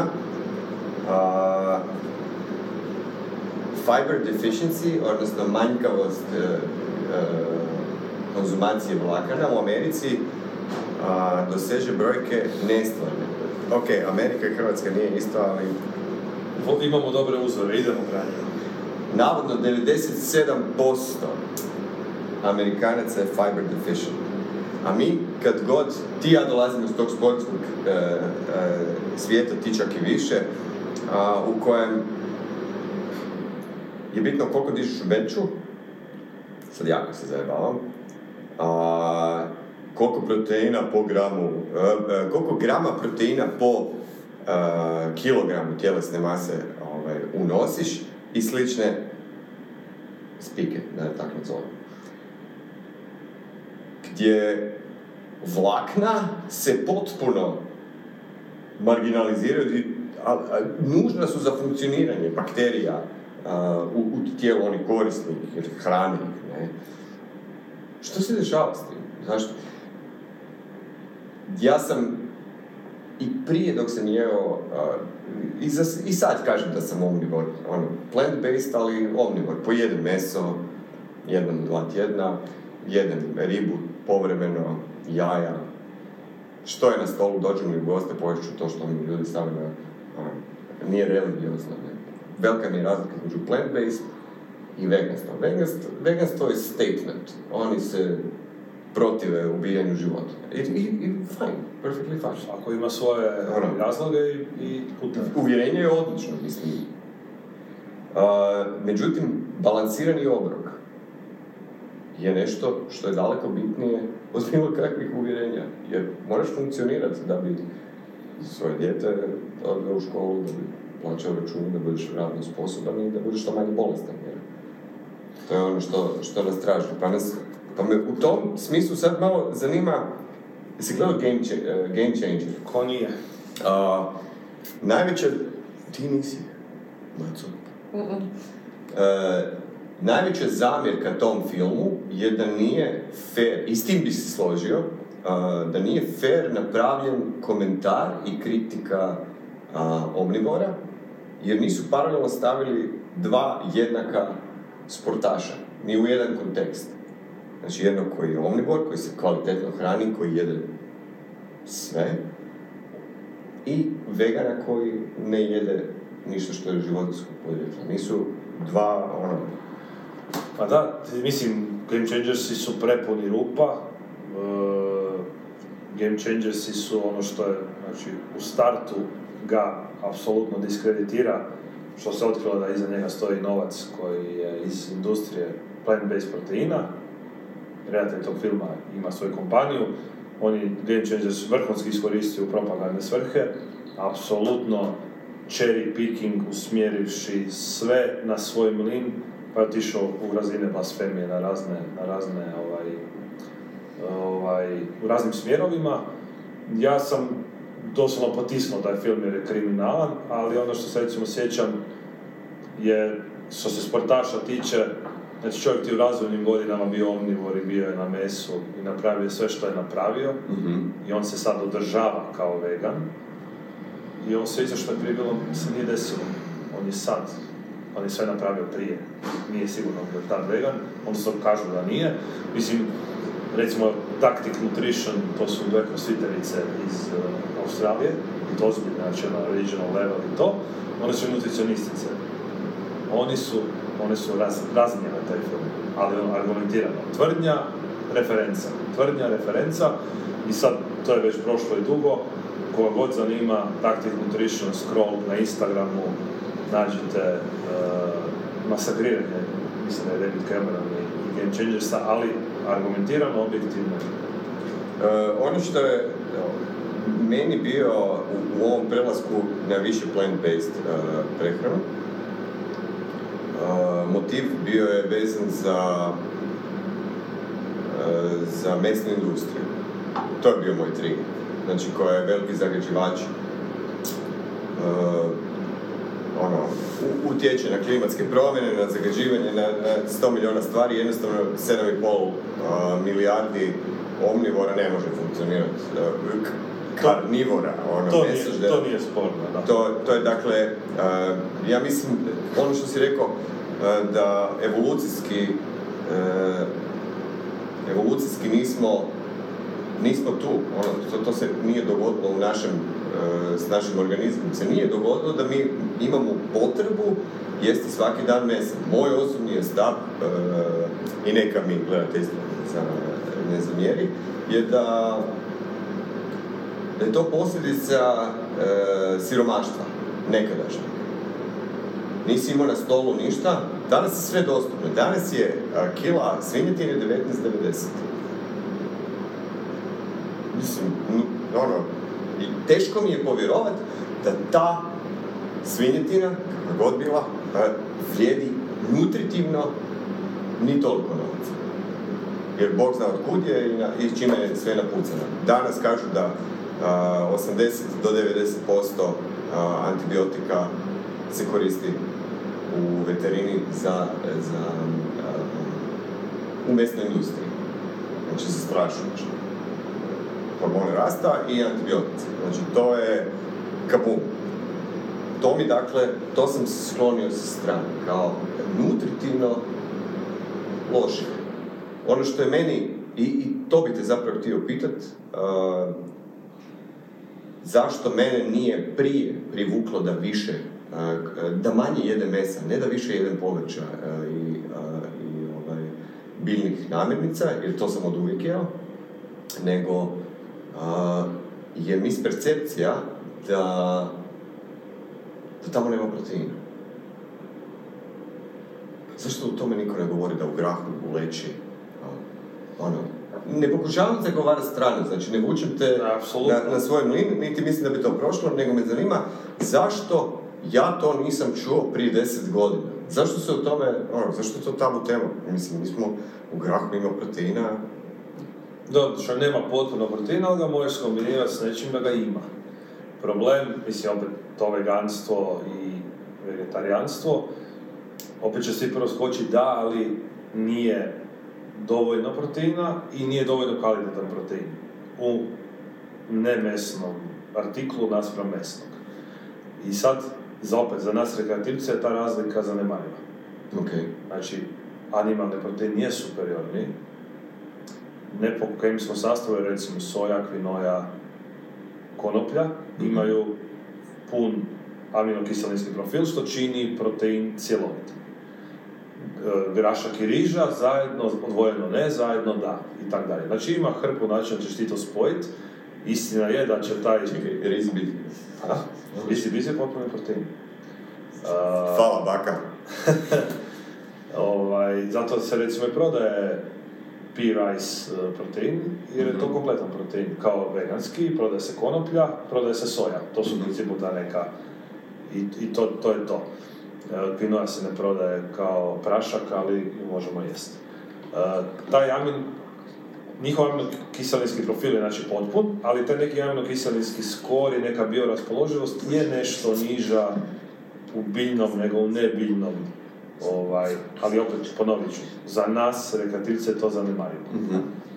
Kad mi neki sportaš u bilo kojem treningu treba proteina, ako nije, ovaj, opet nema nekih svojih vjerskih eh, i moralnih ograničenja, ipak bi mu dominantna prehrana po mojoj preporuci trebala biti meso, ali dominantna ne znači isključivo. Znači, barem dva dana u tjednu bezmesni dan je preporuka. Opet, izbalansirat ćemo unos, unijećeš ribom, sirevima, jajima, navedenim soja, mm, imamo tofu, imamo tempeh, imamo grahorice tipa edamam koji je dosta bogat proteinima i to se sve riješi. Mene opet, tu druga stvar više smeta. Znači, protein razlika je, ali je vrlo lako kompenzirajuća i ne, ne radi problem na duge staze i ta neka minimalna razlika je praktički zanemariva. Za nas. Rekreativci, Tako. Za 99,9% ljudi koji se kao jesu vegani, nisu vegani i tako dalje. A uopće se ne pak ne spominje vitamini i minerali gdje imaš dramatičnu razliku između animalnog i neanimalnog izvora. Tu će mi prije svega biti cink, koji je što se tiče imuniteta najbitniji mineral, nije najbitniji od svega za imunitet, ali je vrlo bitan za Da, njega konzumiramo. Njega u animalnim izvorima, u neanimalnim izvorima ga ima malo i jako je biološki nedostupan. On je, znači, u svim namirnicama gdje ga ima, ima blokatore apsorpcije poput fitata i tako dalje, da se opet ne idemo u tu kemiju. Nećeš unijeti dovoljno cinka, ni blizu, niti kvalitetnom, niti količinom, niti kvalitetom iz neanimalnog izvora. Mhm. Uh, omega-3, znači esencijalni nutrijent, mikronutrijent, odnosno to nije ni mikronutrijent, nego nutrijent, jer su to dakle poline zaštićene masne kiseline. Uh, nema ih, ove DH i EPA koje su stvarno bitne, nema ih u neanimalnim izvorima. Kad ti neko priča da ti jedeš, konzumiraš omegu 3 iz čije, lana i tako dalje, on te laže. Odnosno, ne lažete e, formalno jer ima ala e, omega 3 masnu kiselinu, ali ona je kriminalno, da ne kažem nikako, konvertirana u jetri u ove dvije koje su nama esencijalne za zdravlje mozga i za zdravlje krvožilnog sustava. Jer ti i dan danas imaš situaciju u farmaceutskoj industriji koje sam bio dio da praktički nemaš efikasnijeg lijeka za neke krvožilne stanja i bolesti od farmaceutskih pročišćenja omega 3, DH i EPA. I dalje, ovaj, sad recimo o tome uopće ne pričam. Ti imaš jedan jedini veganski izvor, e, to su alge. Mhm. Ti možeš kupiti iz algi, možda tri proizvođača to imaju. Evo recimo, neću reći da je reklama, ali spomenut ću, ja radim za kompaniju koja proizvodi dodatke prehrani i ono što je bio moj prvi uvjet kad radimo, ja nemam veze s prodajom. Ja sam vaš znanstveni edukator. I činjenica je da mi, odnosno oni, odnosno njihov konzultant vanjski, imaju pročišćenu, odnosno vegansku omegu 3, jednu od možda dve ili tri u Europi, neću sad baš reći na svijetu. E, vegani i vegetarijanci bi, ovaj, odnosno vegani prije svega, bi to stvarno morali suplementirati. Oni to nemaju gdje dobiti. Nemaju nikako. Ni kroz alge. Pa mislim, alga, schizotrinium alga je alga koju mi ne jedemo. Ona se, nju su otkrili da ona komercijalno je jedina isplativa, da možeš dobiti adekvatnu količinu iz nje. Mhm. Recimo, ovo možda nekom će biti zanimljiva trivija. Uh, mi smo imali problema u kompaniji e, jer smo ostali bez dobavljača te alge, jer je Amerika zatvorila iz, izvoz apsolutno, jer su sve e, svoje zalihe te alge koje su imali prosmjeravali u nas, u hranu za astronaute. Mhm. I onda si se morao krenuti nekim Indiji i tak dalje, ali nema tisuću facilitija koje proizvode riblje ulje. Ima ih tri na planeti koje proizvode alge. I one su samim time zbog manjeg prinosa, zbog manje ob- opće dostupnosti su ti 6 do 10 puta skuplje od ribljeg ulja. Koje to zadovoljava? I možda samo zadnje, znači spomenuo sam cink, spomenuo sam omegu 3 i dosta interesantno vitamin D koji je postao stvarno ono praktički tek u zadnjih 5 godina su ljudi osvijestili da on utječe na sve, a ne samo na zdravlje koštanog tkiva. To jako dobro pratiti zbog industrije suplemenata, gdje je još uvijek na voćicama u Hrvatskoj e, preporučena dnevna količina, 20 Već. uh, odnosno ne, 200, 200 jedinica ti je, Ali treba bi biti 2000. minimalno 1000. Znači imaš pet puta manju od minimalno djelotvorne razine. Opet, sunce, ali kad ga nemamo, u hrani vitamina D ima samo u ribljim izvorima, ali to u koži i to dominantno masno plava ribi koju mi praktički ne jedemo, osim ciljano, losos, skuša, haringa i tako dalje. I onda recimo opet će ti vegani ga suplementirati. Mhm. Vitamin D3 je sintetiziran u koži životinja i ljudi. Ti uzimaš omegu, odnosno vitamin D kao suplement. On je dobiven iz ovčje kože, iz goveđe kože, iz ovčjeg runa. On nije toliko kemijski pročišćen da onda ne mogu njemu zalijepiti vegansku naljepnicu. A on je iz ovca. Ili iz čovjeka? Nadam se da ne. I sad imaš i tu alternativu, to je vitamin D2. to je ergokalciferol, on, nas, on recimo u šitaki gnjivi. Ali puno biološki neraspoloživiji od životinskog.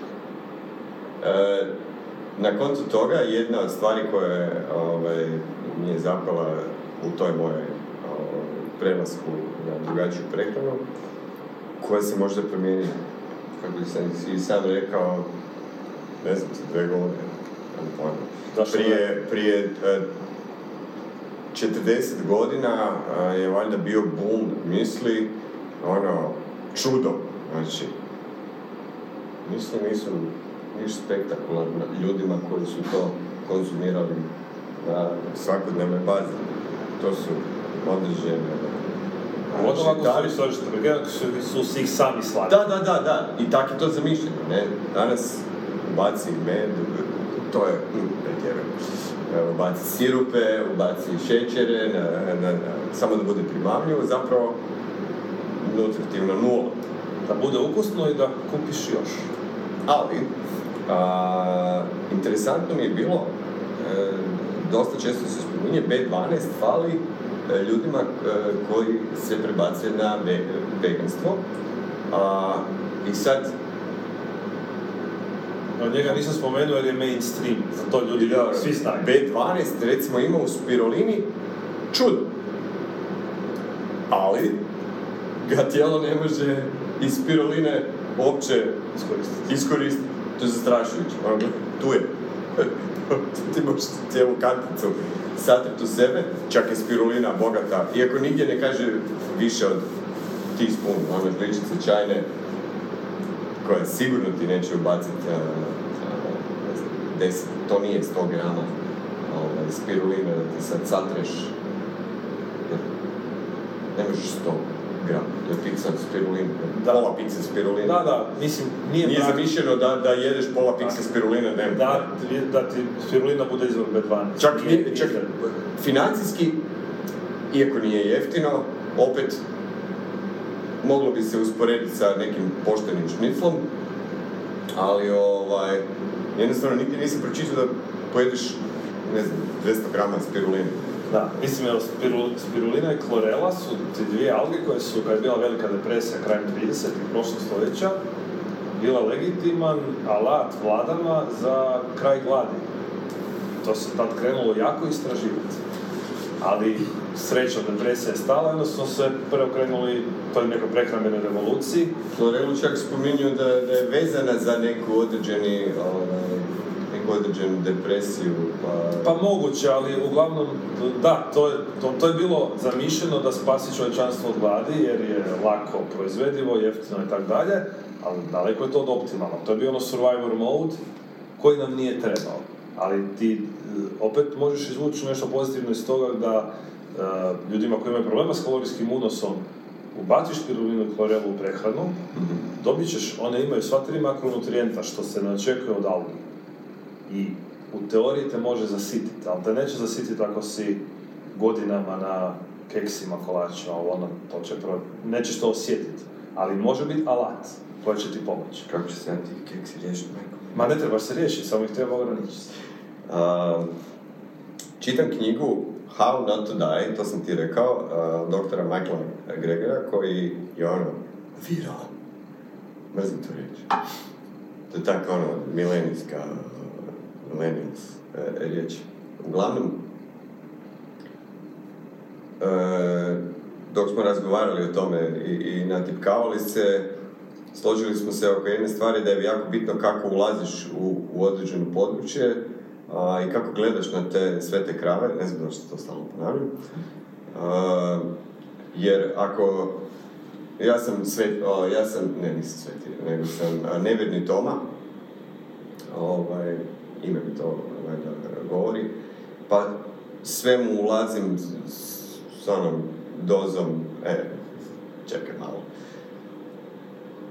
Kada imaš taj stav pa uđeš u to, opet te knjiga šokira, jer zastrašujuće koje on podatke podastire, ali najveća mu je kritika cherry picking, to sam naučio nedavno, ovaj, A to je legitiman alat kojim zapravo egzistira većina tih dogmi.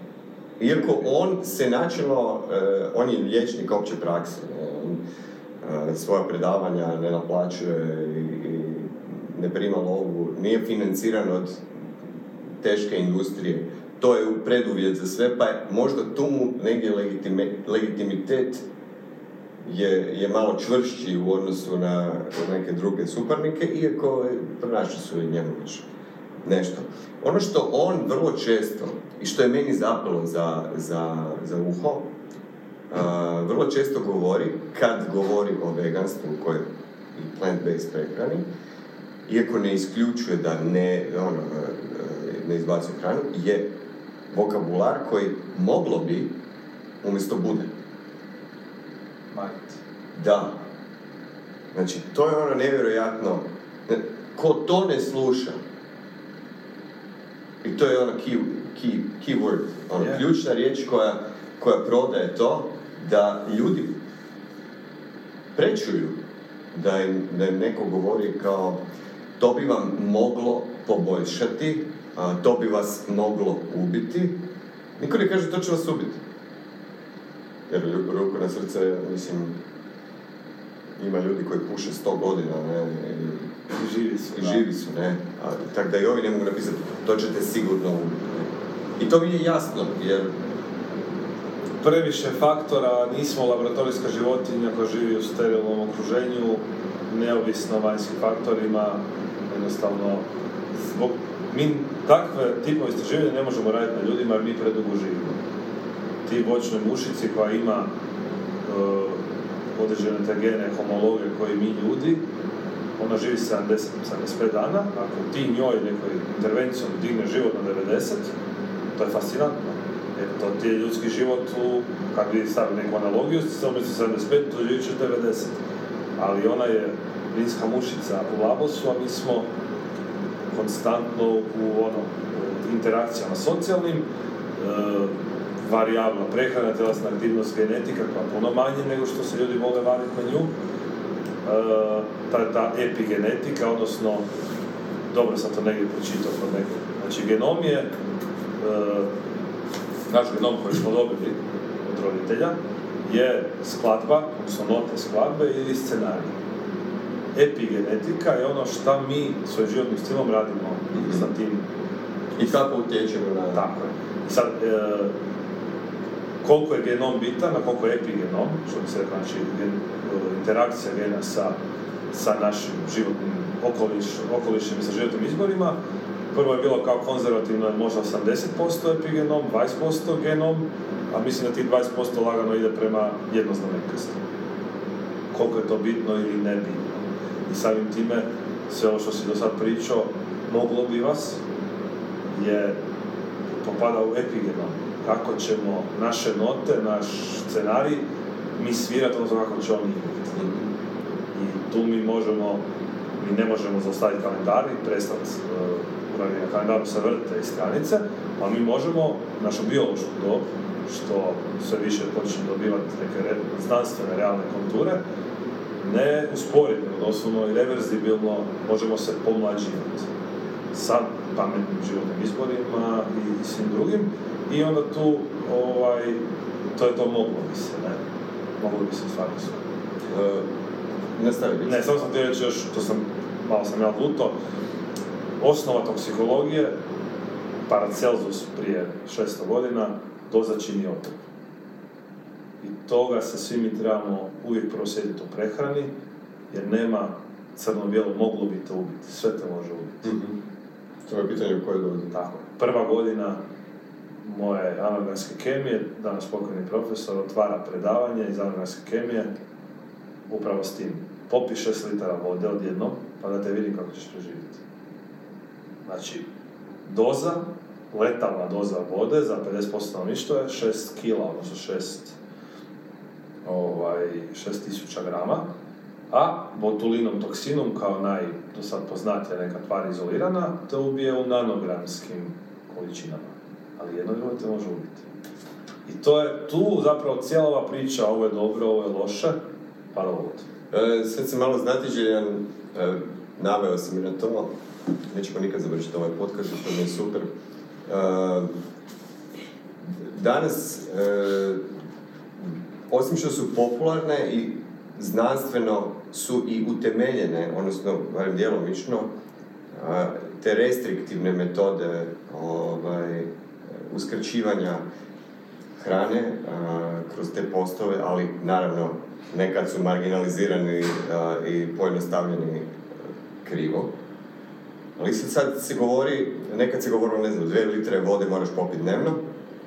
To je bilo ko uklesano u kamen. Sveto pismo, osam čaša, nemoj... Ono, da te nisam iako vidio. nema veze ili imam dva metra ili metar ćevapčić u sklepu ko ja, ono, fakat nije bitno. Ili si otrčao 20 km u trailu Da, ono, i sjedi doma. Ili sjedi doma. imaš li masku na poslu, nemaš masku, to je evo Natko je rekao da mu je to najgore uh, u ovih dvije godine, da se nije, ono, ima osjećaj dehidriranosti zbog te maske. Zato što ne konzumira vodu toliko često zbog te maske. E sad, mene zanima, da li imaš neko mišljenje o, o, toj deprivaciji vode koja se spominje opet, iako ne kužim, ja ne znam koliko bi vode trebao popiti, ja Pa opet ovisi isključivo o tom životnom stilu, potrošnji, temperaturi u okolišu, vlagi u zraku oko, oko tebe u tvojoj, s- ono, tvojoj kući, u tvojem stanu. I samo to uneseš u neku, neku najjednostavniju načbu i vidiš da to će varirat. Ono, od do. Ali ono što kažu koliko vode je dovoljno ili optimalno, gledaš po boji svoje mokraće. Mhm. Ako je ona boja limunade, svjetlija, dobro je. Ako je boja vode, onda si možda prehidriran. A ako je tamnija, fali ti vode. Nije bitno koliko si popio do tad. Ako je šest litara si popio, još ti tamna, pa popi osam. Ali ako si popio litru i nije ti tamna, ne moraš više piti. I to je jedini kriterij. Boja mokraće. To je čak i Richie Froning da, da, provjerava najbolji. To čak ne znam, ali pametni ljudi neki su to rekli i to je više znanstveno dokazano. On, njega ne držim korektno znanstveno ove ime, ali... Čovjek je, ne pa čovjek je, Za njega stoje rezultati. tako je, čovjek je ono čudo prirode, On si vjerojatno može dozvoliti da... on si može dozvoliti sve, problem je što stvarno ono, ono ikona, idol, i ono što on kaže, to je domino efekt na milijone ljudi. koji nemaju cijeli tim ljudi koji stoji iza jednog Rich Froninga i Establishment. ono, bedina ga cijeli dan, ovaj, šta radi. Uh, savršena dijeta. Imali smo, sad ću samo nabrajati neke, un diet, UN. UN dijeta. Uh, keto, LCHF, Atkinsova, To za, je isto. što je jako interesantno, čovjek je umro kao pretio s hipertenzijom u 72. godini od srca zbog začepljenja uh, krvožilnog sustava. Apsolutno logična posljedica. Znači, to ono, e, pot, potpuno ono, ka, ka, mislim, kad, ja sam zato pobornik onog da trebaš biti slični, practice what you preach. Natko i ja se nismo baš totalno složili oko toga. A, ako želiš nešto, ako želiš nekoga uvjeriti u, u nešto, puno će brže ići ako ti to živiš. Lakše će ti čovjek povjerovati. ne? Mislim, bedasti je primjer. E, Čiro je definitivno fenomenalni strateg. Sad će me mrziti po, po cijelo Hrvatsko će me Ne moraš lijepo pričati da čovjek je na sve mi je jasno. Ma ne, ne, daleko od toga, ali... A, ajmo ne ali... a, e, ne bi vjerovao treneru, ono, koji poslije, znaš, ono, drži pljugu i sad o meni nešto govori. Čiro je strateg, loš primjer. Ispričavam se. A, ali nekome kome pokušava objasniti kako da živim e, kvalitetan život, teško ću mu povjerovati ako on to sam ne živi.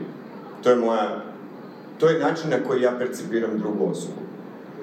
A, možda sam ja potpuno u krivu, ne, ali ja sam tako koncipiran. Međutim, ja predstavljam tu publiku koje su te osobe, znači kad vidim čovjeka, dijabetologa koji ima 150 kila, može imati 120 na moju visinu. Sorry stari, ali ono, ja, ja ti ne vjerujem. Teško da ću ti povjerovati. Savršena dijeta, mitovi, a, ili postoji savršena dijeta? Pa ono, ništa nije savršeno, ali ako moramo i dati ime, Mhm. najbliže nekom, neću savršeno optimalnom bi bila mediteranska prehrana, Mhm. koja se u Americi prodaje kao nešto revolucionarno. To je ovo što mi imamo tu. Ali nama to nije dovoljno, nego moramo ući u neku restrikciju. Jer, mislim, prijemčljivi smo na sve i svašta i lako, nas je, lako nam je prodati priču, bajku u kontekstu prehrane prije svega. To je baš ono fenomen, sociološki. A mediteranska prehrana je upravo to, dominantno neprocesirana, ima svega, znači i povrća i voća i mesa i riba i ribe i jaja i tako dalje i imaš praktički u praksi te najdugovječnije ljude na svijetu su jedna od pet planih zona je Ikarija, to je od Grčkoj. Oni su ono, ajmo definicija neke mediteranske prehrane, ali ne nužno i oni, pa i kod nas ima otoka, nam da je ovaj znanstvenik Ivan Rudan, isto kad su neki gen tražili u genomu, e, tražili su neku bolest konkretnu, ovaj, isto imaš zajednica i kod nas koji, koji žive dosta dugo kao neka izolirana zajednica bez vanjskih nekih prevelikih utjecaja. Odnosno, ako mu se nešto ne desi u životu, poživjet će dosta dugo. Naravno ima genetika, ali ima i taj stil života, epigenetika gdje prehrana igra vjerojatno ključnu. Zapadni svijet e, je i kultura unijela potpunu pomutnju u, pogotovo na istoku e,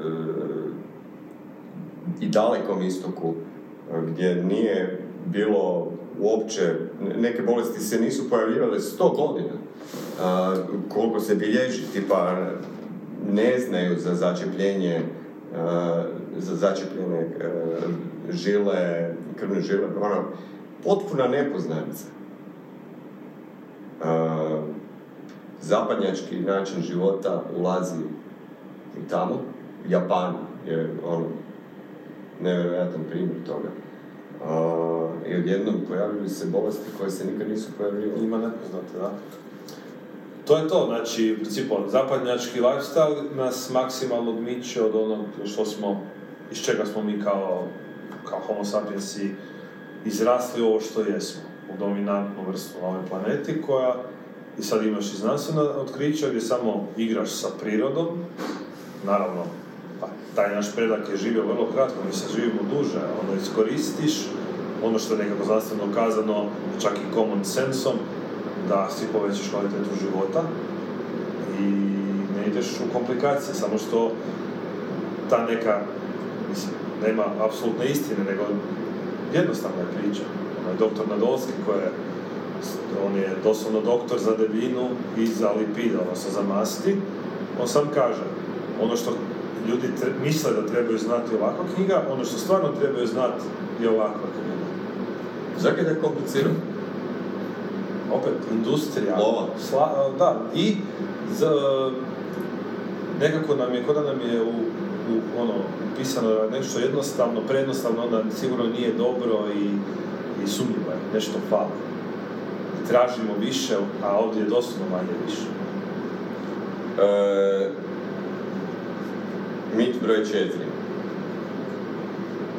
E, jel rastu od svoje muškima cici? Ne. Dakle, to mi je jedna od. Evo, Fitoestrogeni, ali ok, jasno je da, da postoji i u, e, kako se zove, Eda, Eda, Edamame. Da, mislim, E, fito... ima, ima- ima veće, veće količine estrogena, ali je li ta doza u tom jednom malom šniclu tofua a, toliko dramatična da, da bi sad Znam se da istraživanje su pokazalo da ne. Ja to iskreno stvarno nisam, nisam nešto previše gledao, ali stvarno ono, danas nikad lakše možda do tih informacija. Znam da ti neki ljudi koji pratim su baš imali dobar Q&A i citiranje radova, to će, to će se vrlo lako naći da možda će prevrnuti dečka koji ima prirodno estrogen blizu te neke gornje granice. Ali na bazi od XY ljudi prosječnih muškaraca za prosječnu razinu testosterona i estrogena, neće. I to je to. Ali opet, e, soja je daleko, iako je kompletan protein, ali po svojim karakteristikama proteina daleko od ičeg optimalnog. Mhm. Zbog? Zbog tog aminokiselinskog skora, bioraspoloživosti i tako dalje. Ona, imamo puno boljih proteina koje možemo koristiti, ali opet, Moram se pitat, sa, sa plant-based strane... sa plant-based strane je među boljima, zato što je kompletna. Mhm. I, i ovaj, ali opet ono što smo pričali, ok je, ali nije optimalno, ima, ima, imaš, ako si plant-based, uvijek moraš biti svjestan da si malo, i- malo si si uzeo od kvalitete proteina, Mhm. ali ne, opet što smo rekli, previše. Ali opet, e, svaki e, zagovornici imaju svoje neprijatelje, pa su onda ljudi opet cherry pickingom izvadili dana dva čovjeka je došlo do ginekomastije ili sličnog zbog ono, fitoestrogena, ali to Moraš s lopatom ga hraniti. da, od dva, od dva milijuna ljudi. Evo, opet je vrlo slična priča, ne slična, nego to je to baš jučer smo isto imali neku raspravu na večeri, nakon skijenja, umjetni zaslađivači, Mhm. otrov, kancerogeno, ovi uh, keto carnivore warriori, oni kažu, doslovno idu do te, te razine suludosti da kažu da mozak misli da si ti unio šećer ako si unio, da valjda magično stvori kalorije u tijelu. Do te razine to se zna pročitati, mislim, to je doslovno suludo, ali to se da pročitati. Neki ljudi to evidentno i prime na sebe. Ali aspartam je štetan u dozi 19 limenki dnevno. Ali on samo izbačiš u dozi 19 limenki dnevno, a aspartam je štetan. Aha, tako Pustiš van. Soja je štetna, pustiš van. U dozi, ne znam koji. I to je to. Doza čini otrov, toksikologija, Paracelsus, prije 600 godina nam je sve rekao. E, zanima me nešto, to ti nisam najavio prije, ali ne, ne bi trebalo biti drama. U endurance sportovima vrlo često razgovaramo o carbo loadu. Dakle,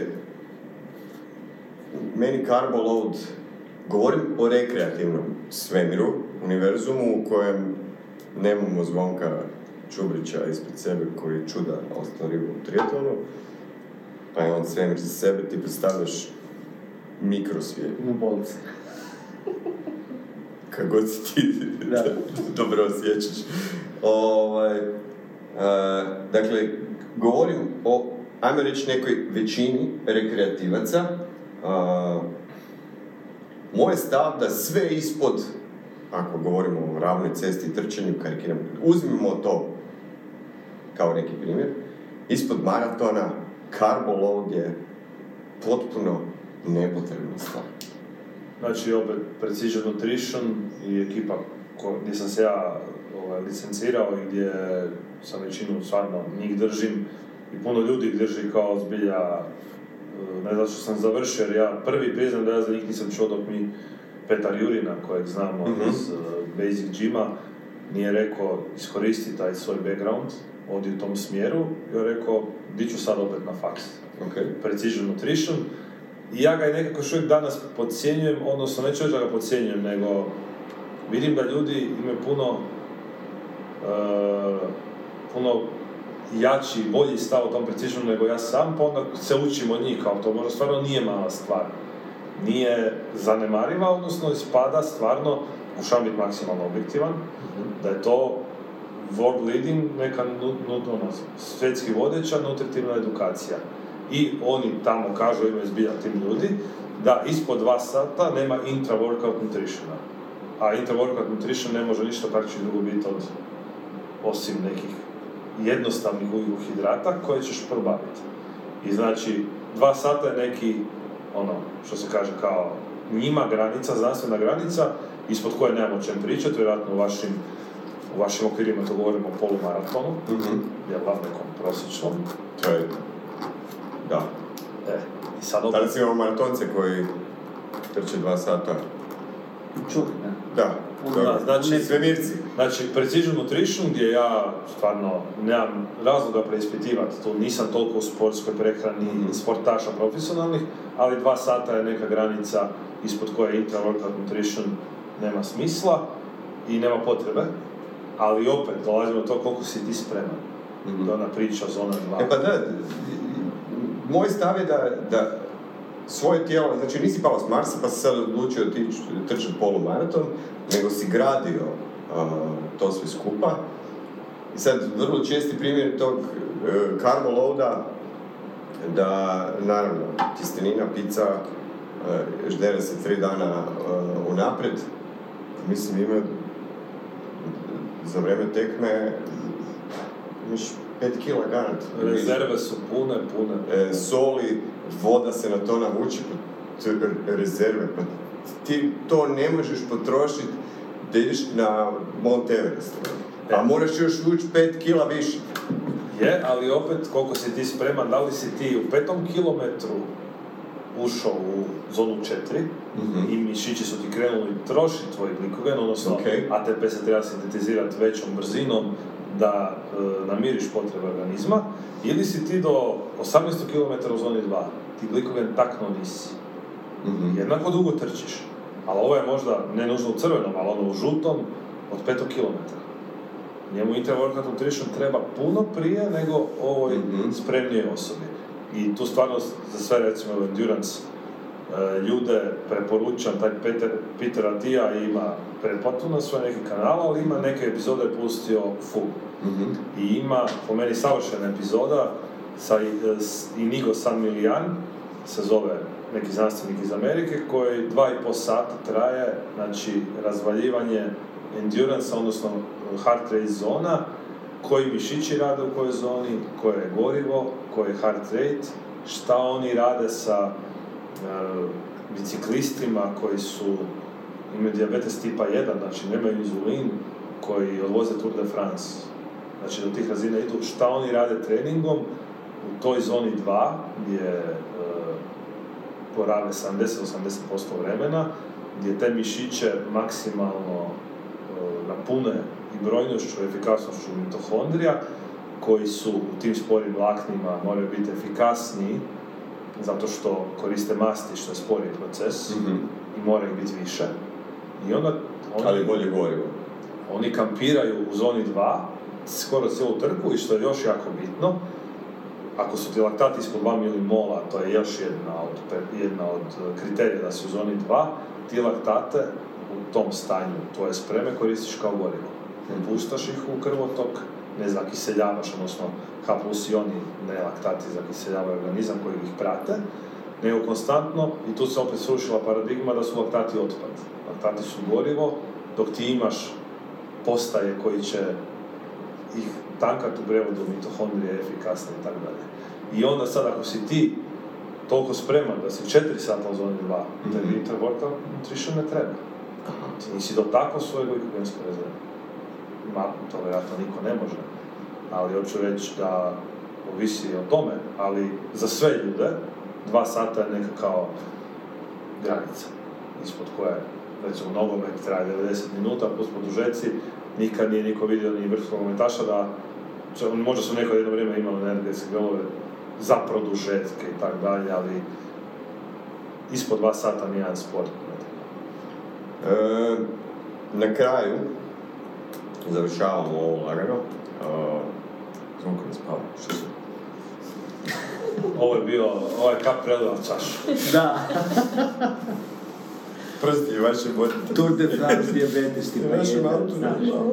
Da, ali to je bilo fascinantno čut. Je, je, biciklizam je ono, ja fakat znam puno biciklizma, ali to je, oni su, kako da velim, napredni u svemu, pa i u tim lošim stvarima, ne? Je, stvarno, tam, ko, kakva se farmaceutika iza toga stoji, to je suludo, ne? Ja to uopće ne mogu Da. pojmiti, ne? Ali ovo što je recimo interesantno, uh, spomenut ću isto gospodina Josip Šakić, on je hrvatski nutricionist koji je na doktoratu u Lidsu. Mhm. On prvi kaže, evo kad smo kod diabetesa, znači da se premalo komunicira da uh, mišić usred kontrakcije, dakle usred treninga, uzima glukozu neovisno o inzulinu. Znači, za deponi- deponiranje glukoze u mišić ne treba inzulin. U prijevodu, trening s opterećenjem preferirano bi morao biti u e, terapiji svih uh, dijabetičara. Zato što pri, sorry, Ne, ne, prioritizira, ne? Tako je. Znači, survival mode, ne? I to je... I ne trebamo inzulin gdje opet, ono, puno se, samo s tom rečenicom si puno mitova srušuje, puno nekih paradigmi. Znaš kako si sad lijepo uletio, jer a, Ana Marija dolazi, doktorica Ana Marija Liberati Prša dolazi, ona je dijabetolog. Tako da razgovarat ćemo o tome, razgovarat ćemo o reverse diabetes, a, o kojem se ne razgovara. Ali stavit ćemo to za nju, da tebi ne krademo tvoje dragocjeno vrijeme. Moram te pitati, evo sad i, i kod trenera, i, i time bi završio ovu, o, a, ovu današnju epizodu. A, dolazimo iz sličnog svemira što se tiče barem crossfita, od kojeg sam ja odustao. Ono što je mene od toga, ono što je crossfit meni donio je dobrog, je da mi je meni kao all-rounderu, prirodnom all-rounderu, ono, takav mi mindset, me dofurao do toga da puno stvari mogu napraviti. I u puno stvari sam stvarno bio dobar, ono, ni u čemu nisam se posebno isticao, to je stvarno sport za all-roundere, ne za specijaliste. I u tom smislu mi je donio i nekakvo samopouzdanje da puno stvari mogu, da odjednom otkrivam olimpijsko dizanje, gimnastiku i koje stvari. A, i stvarno je bio fantastičan. Međutim, ono što, je što se paralelno uz to uzvlačilo i izuzetno potenciralo je da je CrossFit gurao, ne CrossFit, a možda i CrossFit, uh, treneri vrlo često ajmo, ajmo, razvali, budi bolji nego prošli puta. All in, every day. To je all. Pa, mislim, da je to moguće, uh, Kipchoge bi trčao maraton, koliko trenira, za dve sekunde. Ja, mehanički nemoguće. Ne, ne, ali pazi, ne, mislim, ako stalno svaki dan napreduješ, tehnički, on, on bi trepnuo okom i bio, eto, 42 km, ne, mislim, to je, taj, taj intenzitet, to, to konstantno moraš ići gore, moraš ići gore, je, što je danas s tim sportom? Da, Pa dobro, ono, na svjetskoj razini prvo bi dao moj osvrt osobni, Apsolutno. a onda poslije, recimo, našu tu priču. Znači, pa i Greg Glassman je u jednom trenutku poludio i rekao ovo je prevršilo svaku mjeru, odvojit ćemo CrossFit sport od CrossFit healtha. Mhm. Jer su zamišljeni bili da idu skupa, a završili su na naj, najvećim mogućim polovima. Jer ipak svi mi, nećemo mi gledat, mi gledamo Froninga, Frasera, sad Medeirosa, ono, to su naši idoli. I on trenira pet put dnevno, i ja ću trenirati pet put dnevno. A što si ti rekao, ko je Froning, nemaš establishment iza sebe da to možeš i teoretski napraviti. Ali mi smo u hrvatskim okvirima, ja se sjećam, ti crossfit natjecateljski, čak u hrvatskim okvirima je nemoguć ako samo imaš posao koji traje 8 sati. Ti si već mrtav. Odnosno, u teoriji mrtav. Natjecateljski si ne, ne možeš Propustio ništa. si vrijeme koje bi trebao trenirati. Tako je. I, a hoćeš kao nešto propustiti, jednako ozljeda, frustracija i tako dalje i tako dalje. E, crossfit sport je postao preatraktivan i fascinantan, jednostavno ona industrija, crossfit je organski rasao sa sport dijelom, health dio, niko ne želi gledati babu kako diže dve kanistre, ono što su kao stavili na kauč. Jer to nije atraktivno. I opet dolazimo na sve ove, možemo, to, to je lijepa slika nekog modernog društva i tako dalje. Sad je pa CrossFit postao totalni, ono, e, industrija gdje su američki financijaši otkupili od Gassmana u cilju, odnosno ne pod alibijem, on je ovakav, Da, seksist, onakav, Da. ovo ono i sad su oni inkluziviti, sad je to sve onako, dobro je neko rekao, sad više nije bitno koliki ti je friend time, nego koje imaš tenisice. Metko.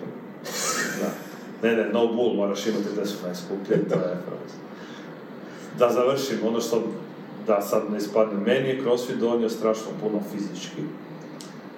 Meni je CrossFit prvi jedini u životu stavio pod puno kila, sebe pod puno kila, u velikom broju ponavljanja, gdje sam ja kao ektomorf od rođenja i ono skinny i sa predikcijom bit ćeš ili skinny ili skinny fat, trećeg nema. Ja sam očito u neznanju, apsolutno što sad priznajem, e, napravio taj neki metabolički ono, hek samog sebe i svoj CNS prevario i, re- i on je karikiram rekao mozak, ovaj će li poginuti ili mu moramo nakrpati malo mišića da se ne prepolovi. I tu sam ja dobio taj neki svoj kao ono kvantni skok, ako ću reći fizičkog razvoja, koji je onda mm, morao nekad naravno stat i srećom bez neke teže ozljede. I moram zahvaliti Goranu Markoviću koji je fascinantan stručnjak Motus Melior, koji mi je rekao, ono, igrao si ruski rulet sa svojim ramenom, imaš neku tešku ozljedu koju furaš ili od odbojke prije ili od nekog drugog sporta i ne znam kako se nisi teško ozlijedio, ajde kao nemoj se više kockat. I on je zapravo bio meni taj koji me osvijestio i rekao, ne treba to u životu, u tom volumenu, U tom volumenu. u tom volumenu. Ali čak i meni on rekao, ne treba ti tebi kao tebi, nikakav volumen, XY kila overhead pokret zbog tvoje stabilnosti, odnosno nestabilnosti ramena. Ali to imamo i u drugim sportovima. Mi danas imamo, uh, u trčanju je to jako, ovaj, trčanje je doživjelo boom i danas imamo to da istrčati polumaraton je za godinu dana, ako nisam istrčao maraton.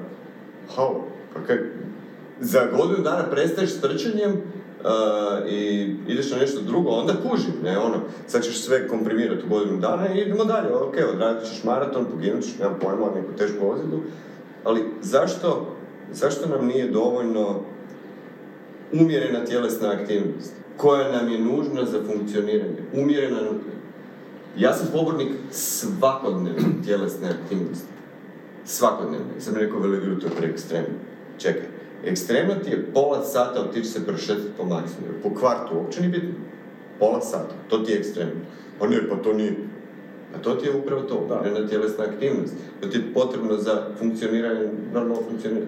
Zašto moramo biti veći, jači, brži, going on? Pa, ja mislim da je to ono, takav nam je, takvi smo mi, ono, homo sapiens i uvijek nas nešto kao goni, drajva i polarizacije, ekstremi, crossfit je sigurno postao popularan baš, baš zbog tog nečeg realno ekstremnog, u svim parametrima ekstremnog, plus e, bonding, neka grupa, ono, kao simulacija, zajedno smo u rovu, borimo se, okej. ja za tebe, ti za mene i tako. I sve to ok, samo tu je ključno po meni edukacija tih trenera koji će te dozirati. Ako već ti ne znaš sam. A ovo što si rekao, mi, tjelesna... se super to događa. Da, ali mis, nadam se da ipak se to mijenja. Ne znam, nisam, Ok. samo sam potpuno vani od 2016. skroz. Uh, mislim da imamo dobre mlade trenere koji su i dobri natjecatelji i fakat vjerujem da oni to razumnije rade. Ja ne kažem da su ovi u naše vrijeme, oni su radili najbolje što su tad znali. Slažem se. A o CrossFitu nismo znali ništa. Bio je ono, 2012. je došao u Hrvatsku, on je 2007. tek izmišljen. Naravno da će Europa uvijek kasniti, ali evo vidimo i po rezultatima da je Europa stigla i USA. Žene... Žene već davno, a sad su realno ono, i muški sve, sve ozbiljniji. Sad opet Ameri i dalje osvajaju, ali smanjio se gap sigurno jako. Mhm. Imamo Lazara, koji je među deset na svijetu Đukića. E, Sjećam se s dečkima Frankovima koje ti znaš. Nikad u povijesti neće Balkanac doći na Gamese. Prije pet godina to je bio realitet. Sad imaš čovjeka u top 10 koji Rich Running potpiše, ti si sad moj sportaš. To je ono, baš wow efekt. Dobio si pravi blagoslov. Da, ne, po, mislim, pomaklo se, dobio on blagoslov fi- financijski ovakav i onakav i stručan. Ti si sad opet u establishmentu. Ne trenira tebe ići, ali te treniraju njegovi ljudi.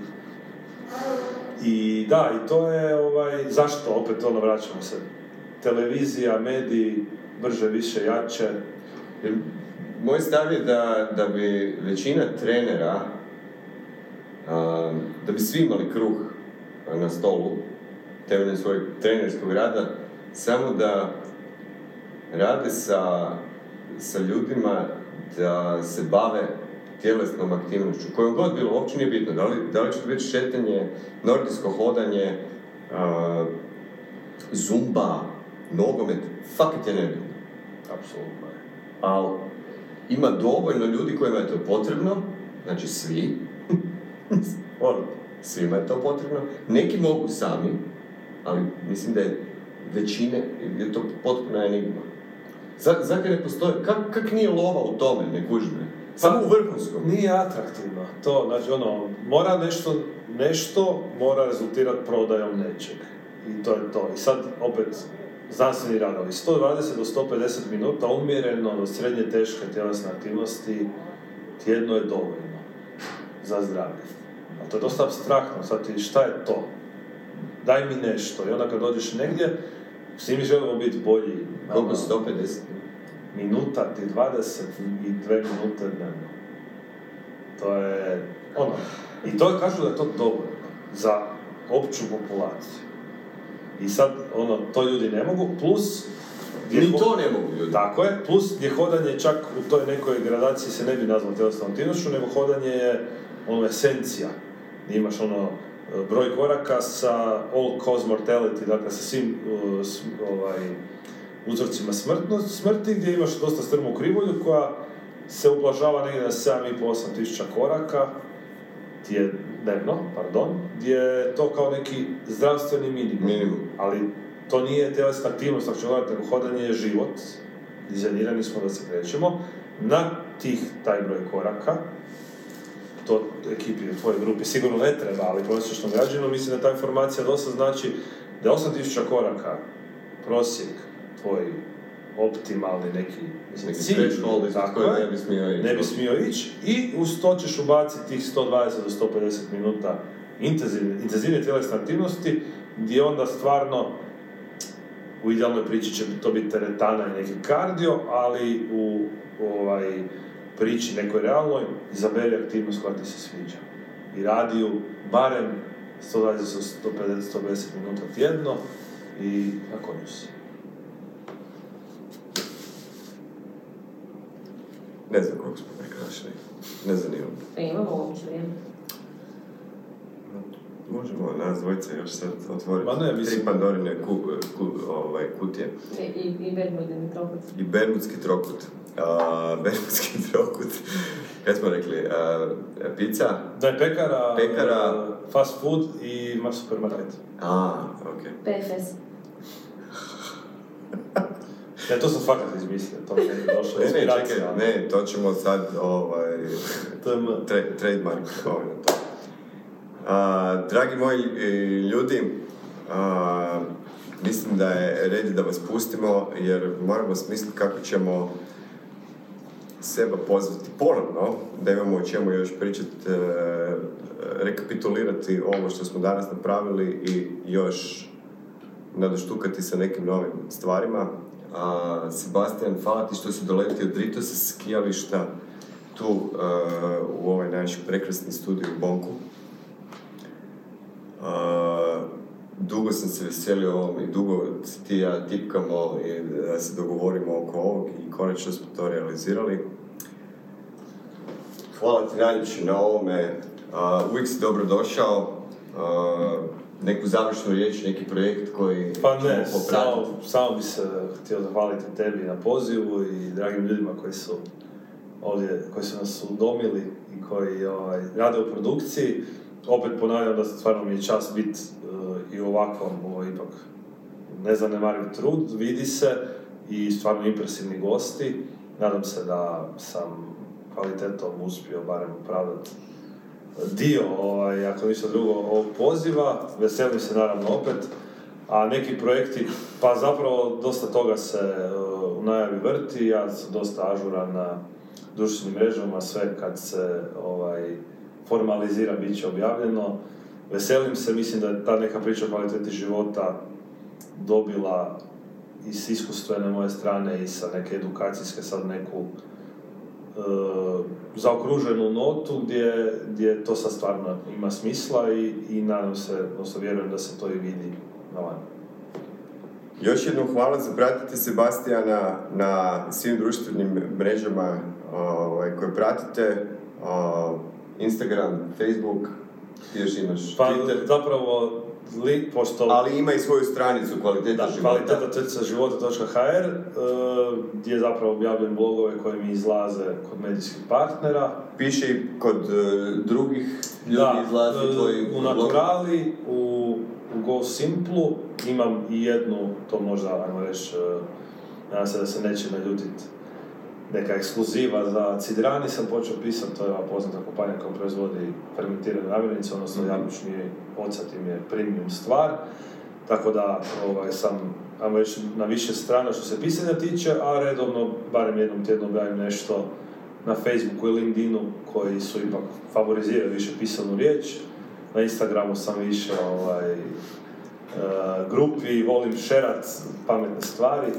I Twitter gdje je opet pak totalno drugačija mreža, ali nekako ovaj, sam i tamo uspostavio. Twitter da te pratim i na Twitteru. Uspostavio, možda bi bilo previše. Ipak svaka od tih mreža ima svoj, to je zanimljiv Svoje, ekosustav. svoje, da. s- e, svoje slušatelje. Da.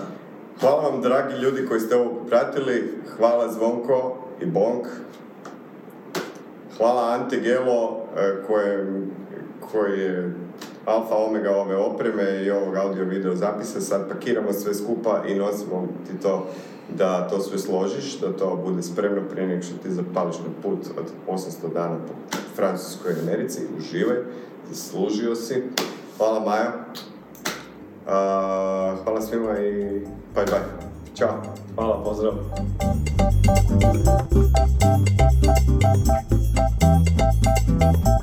Thank Música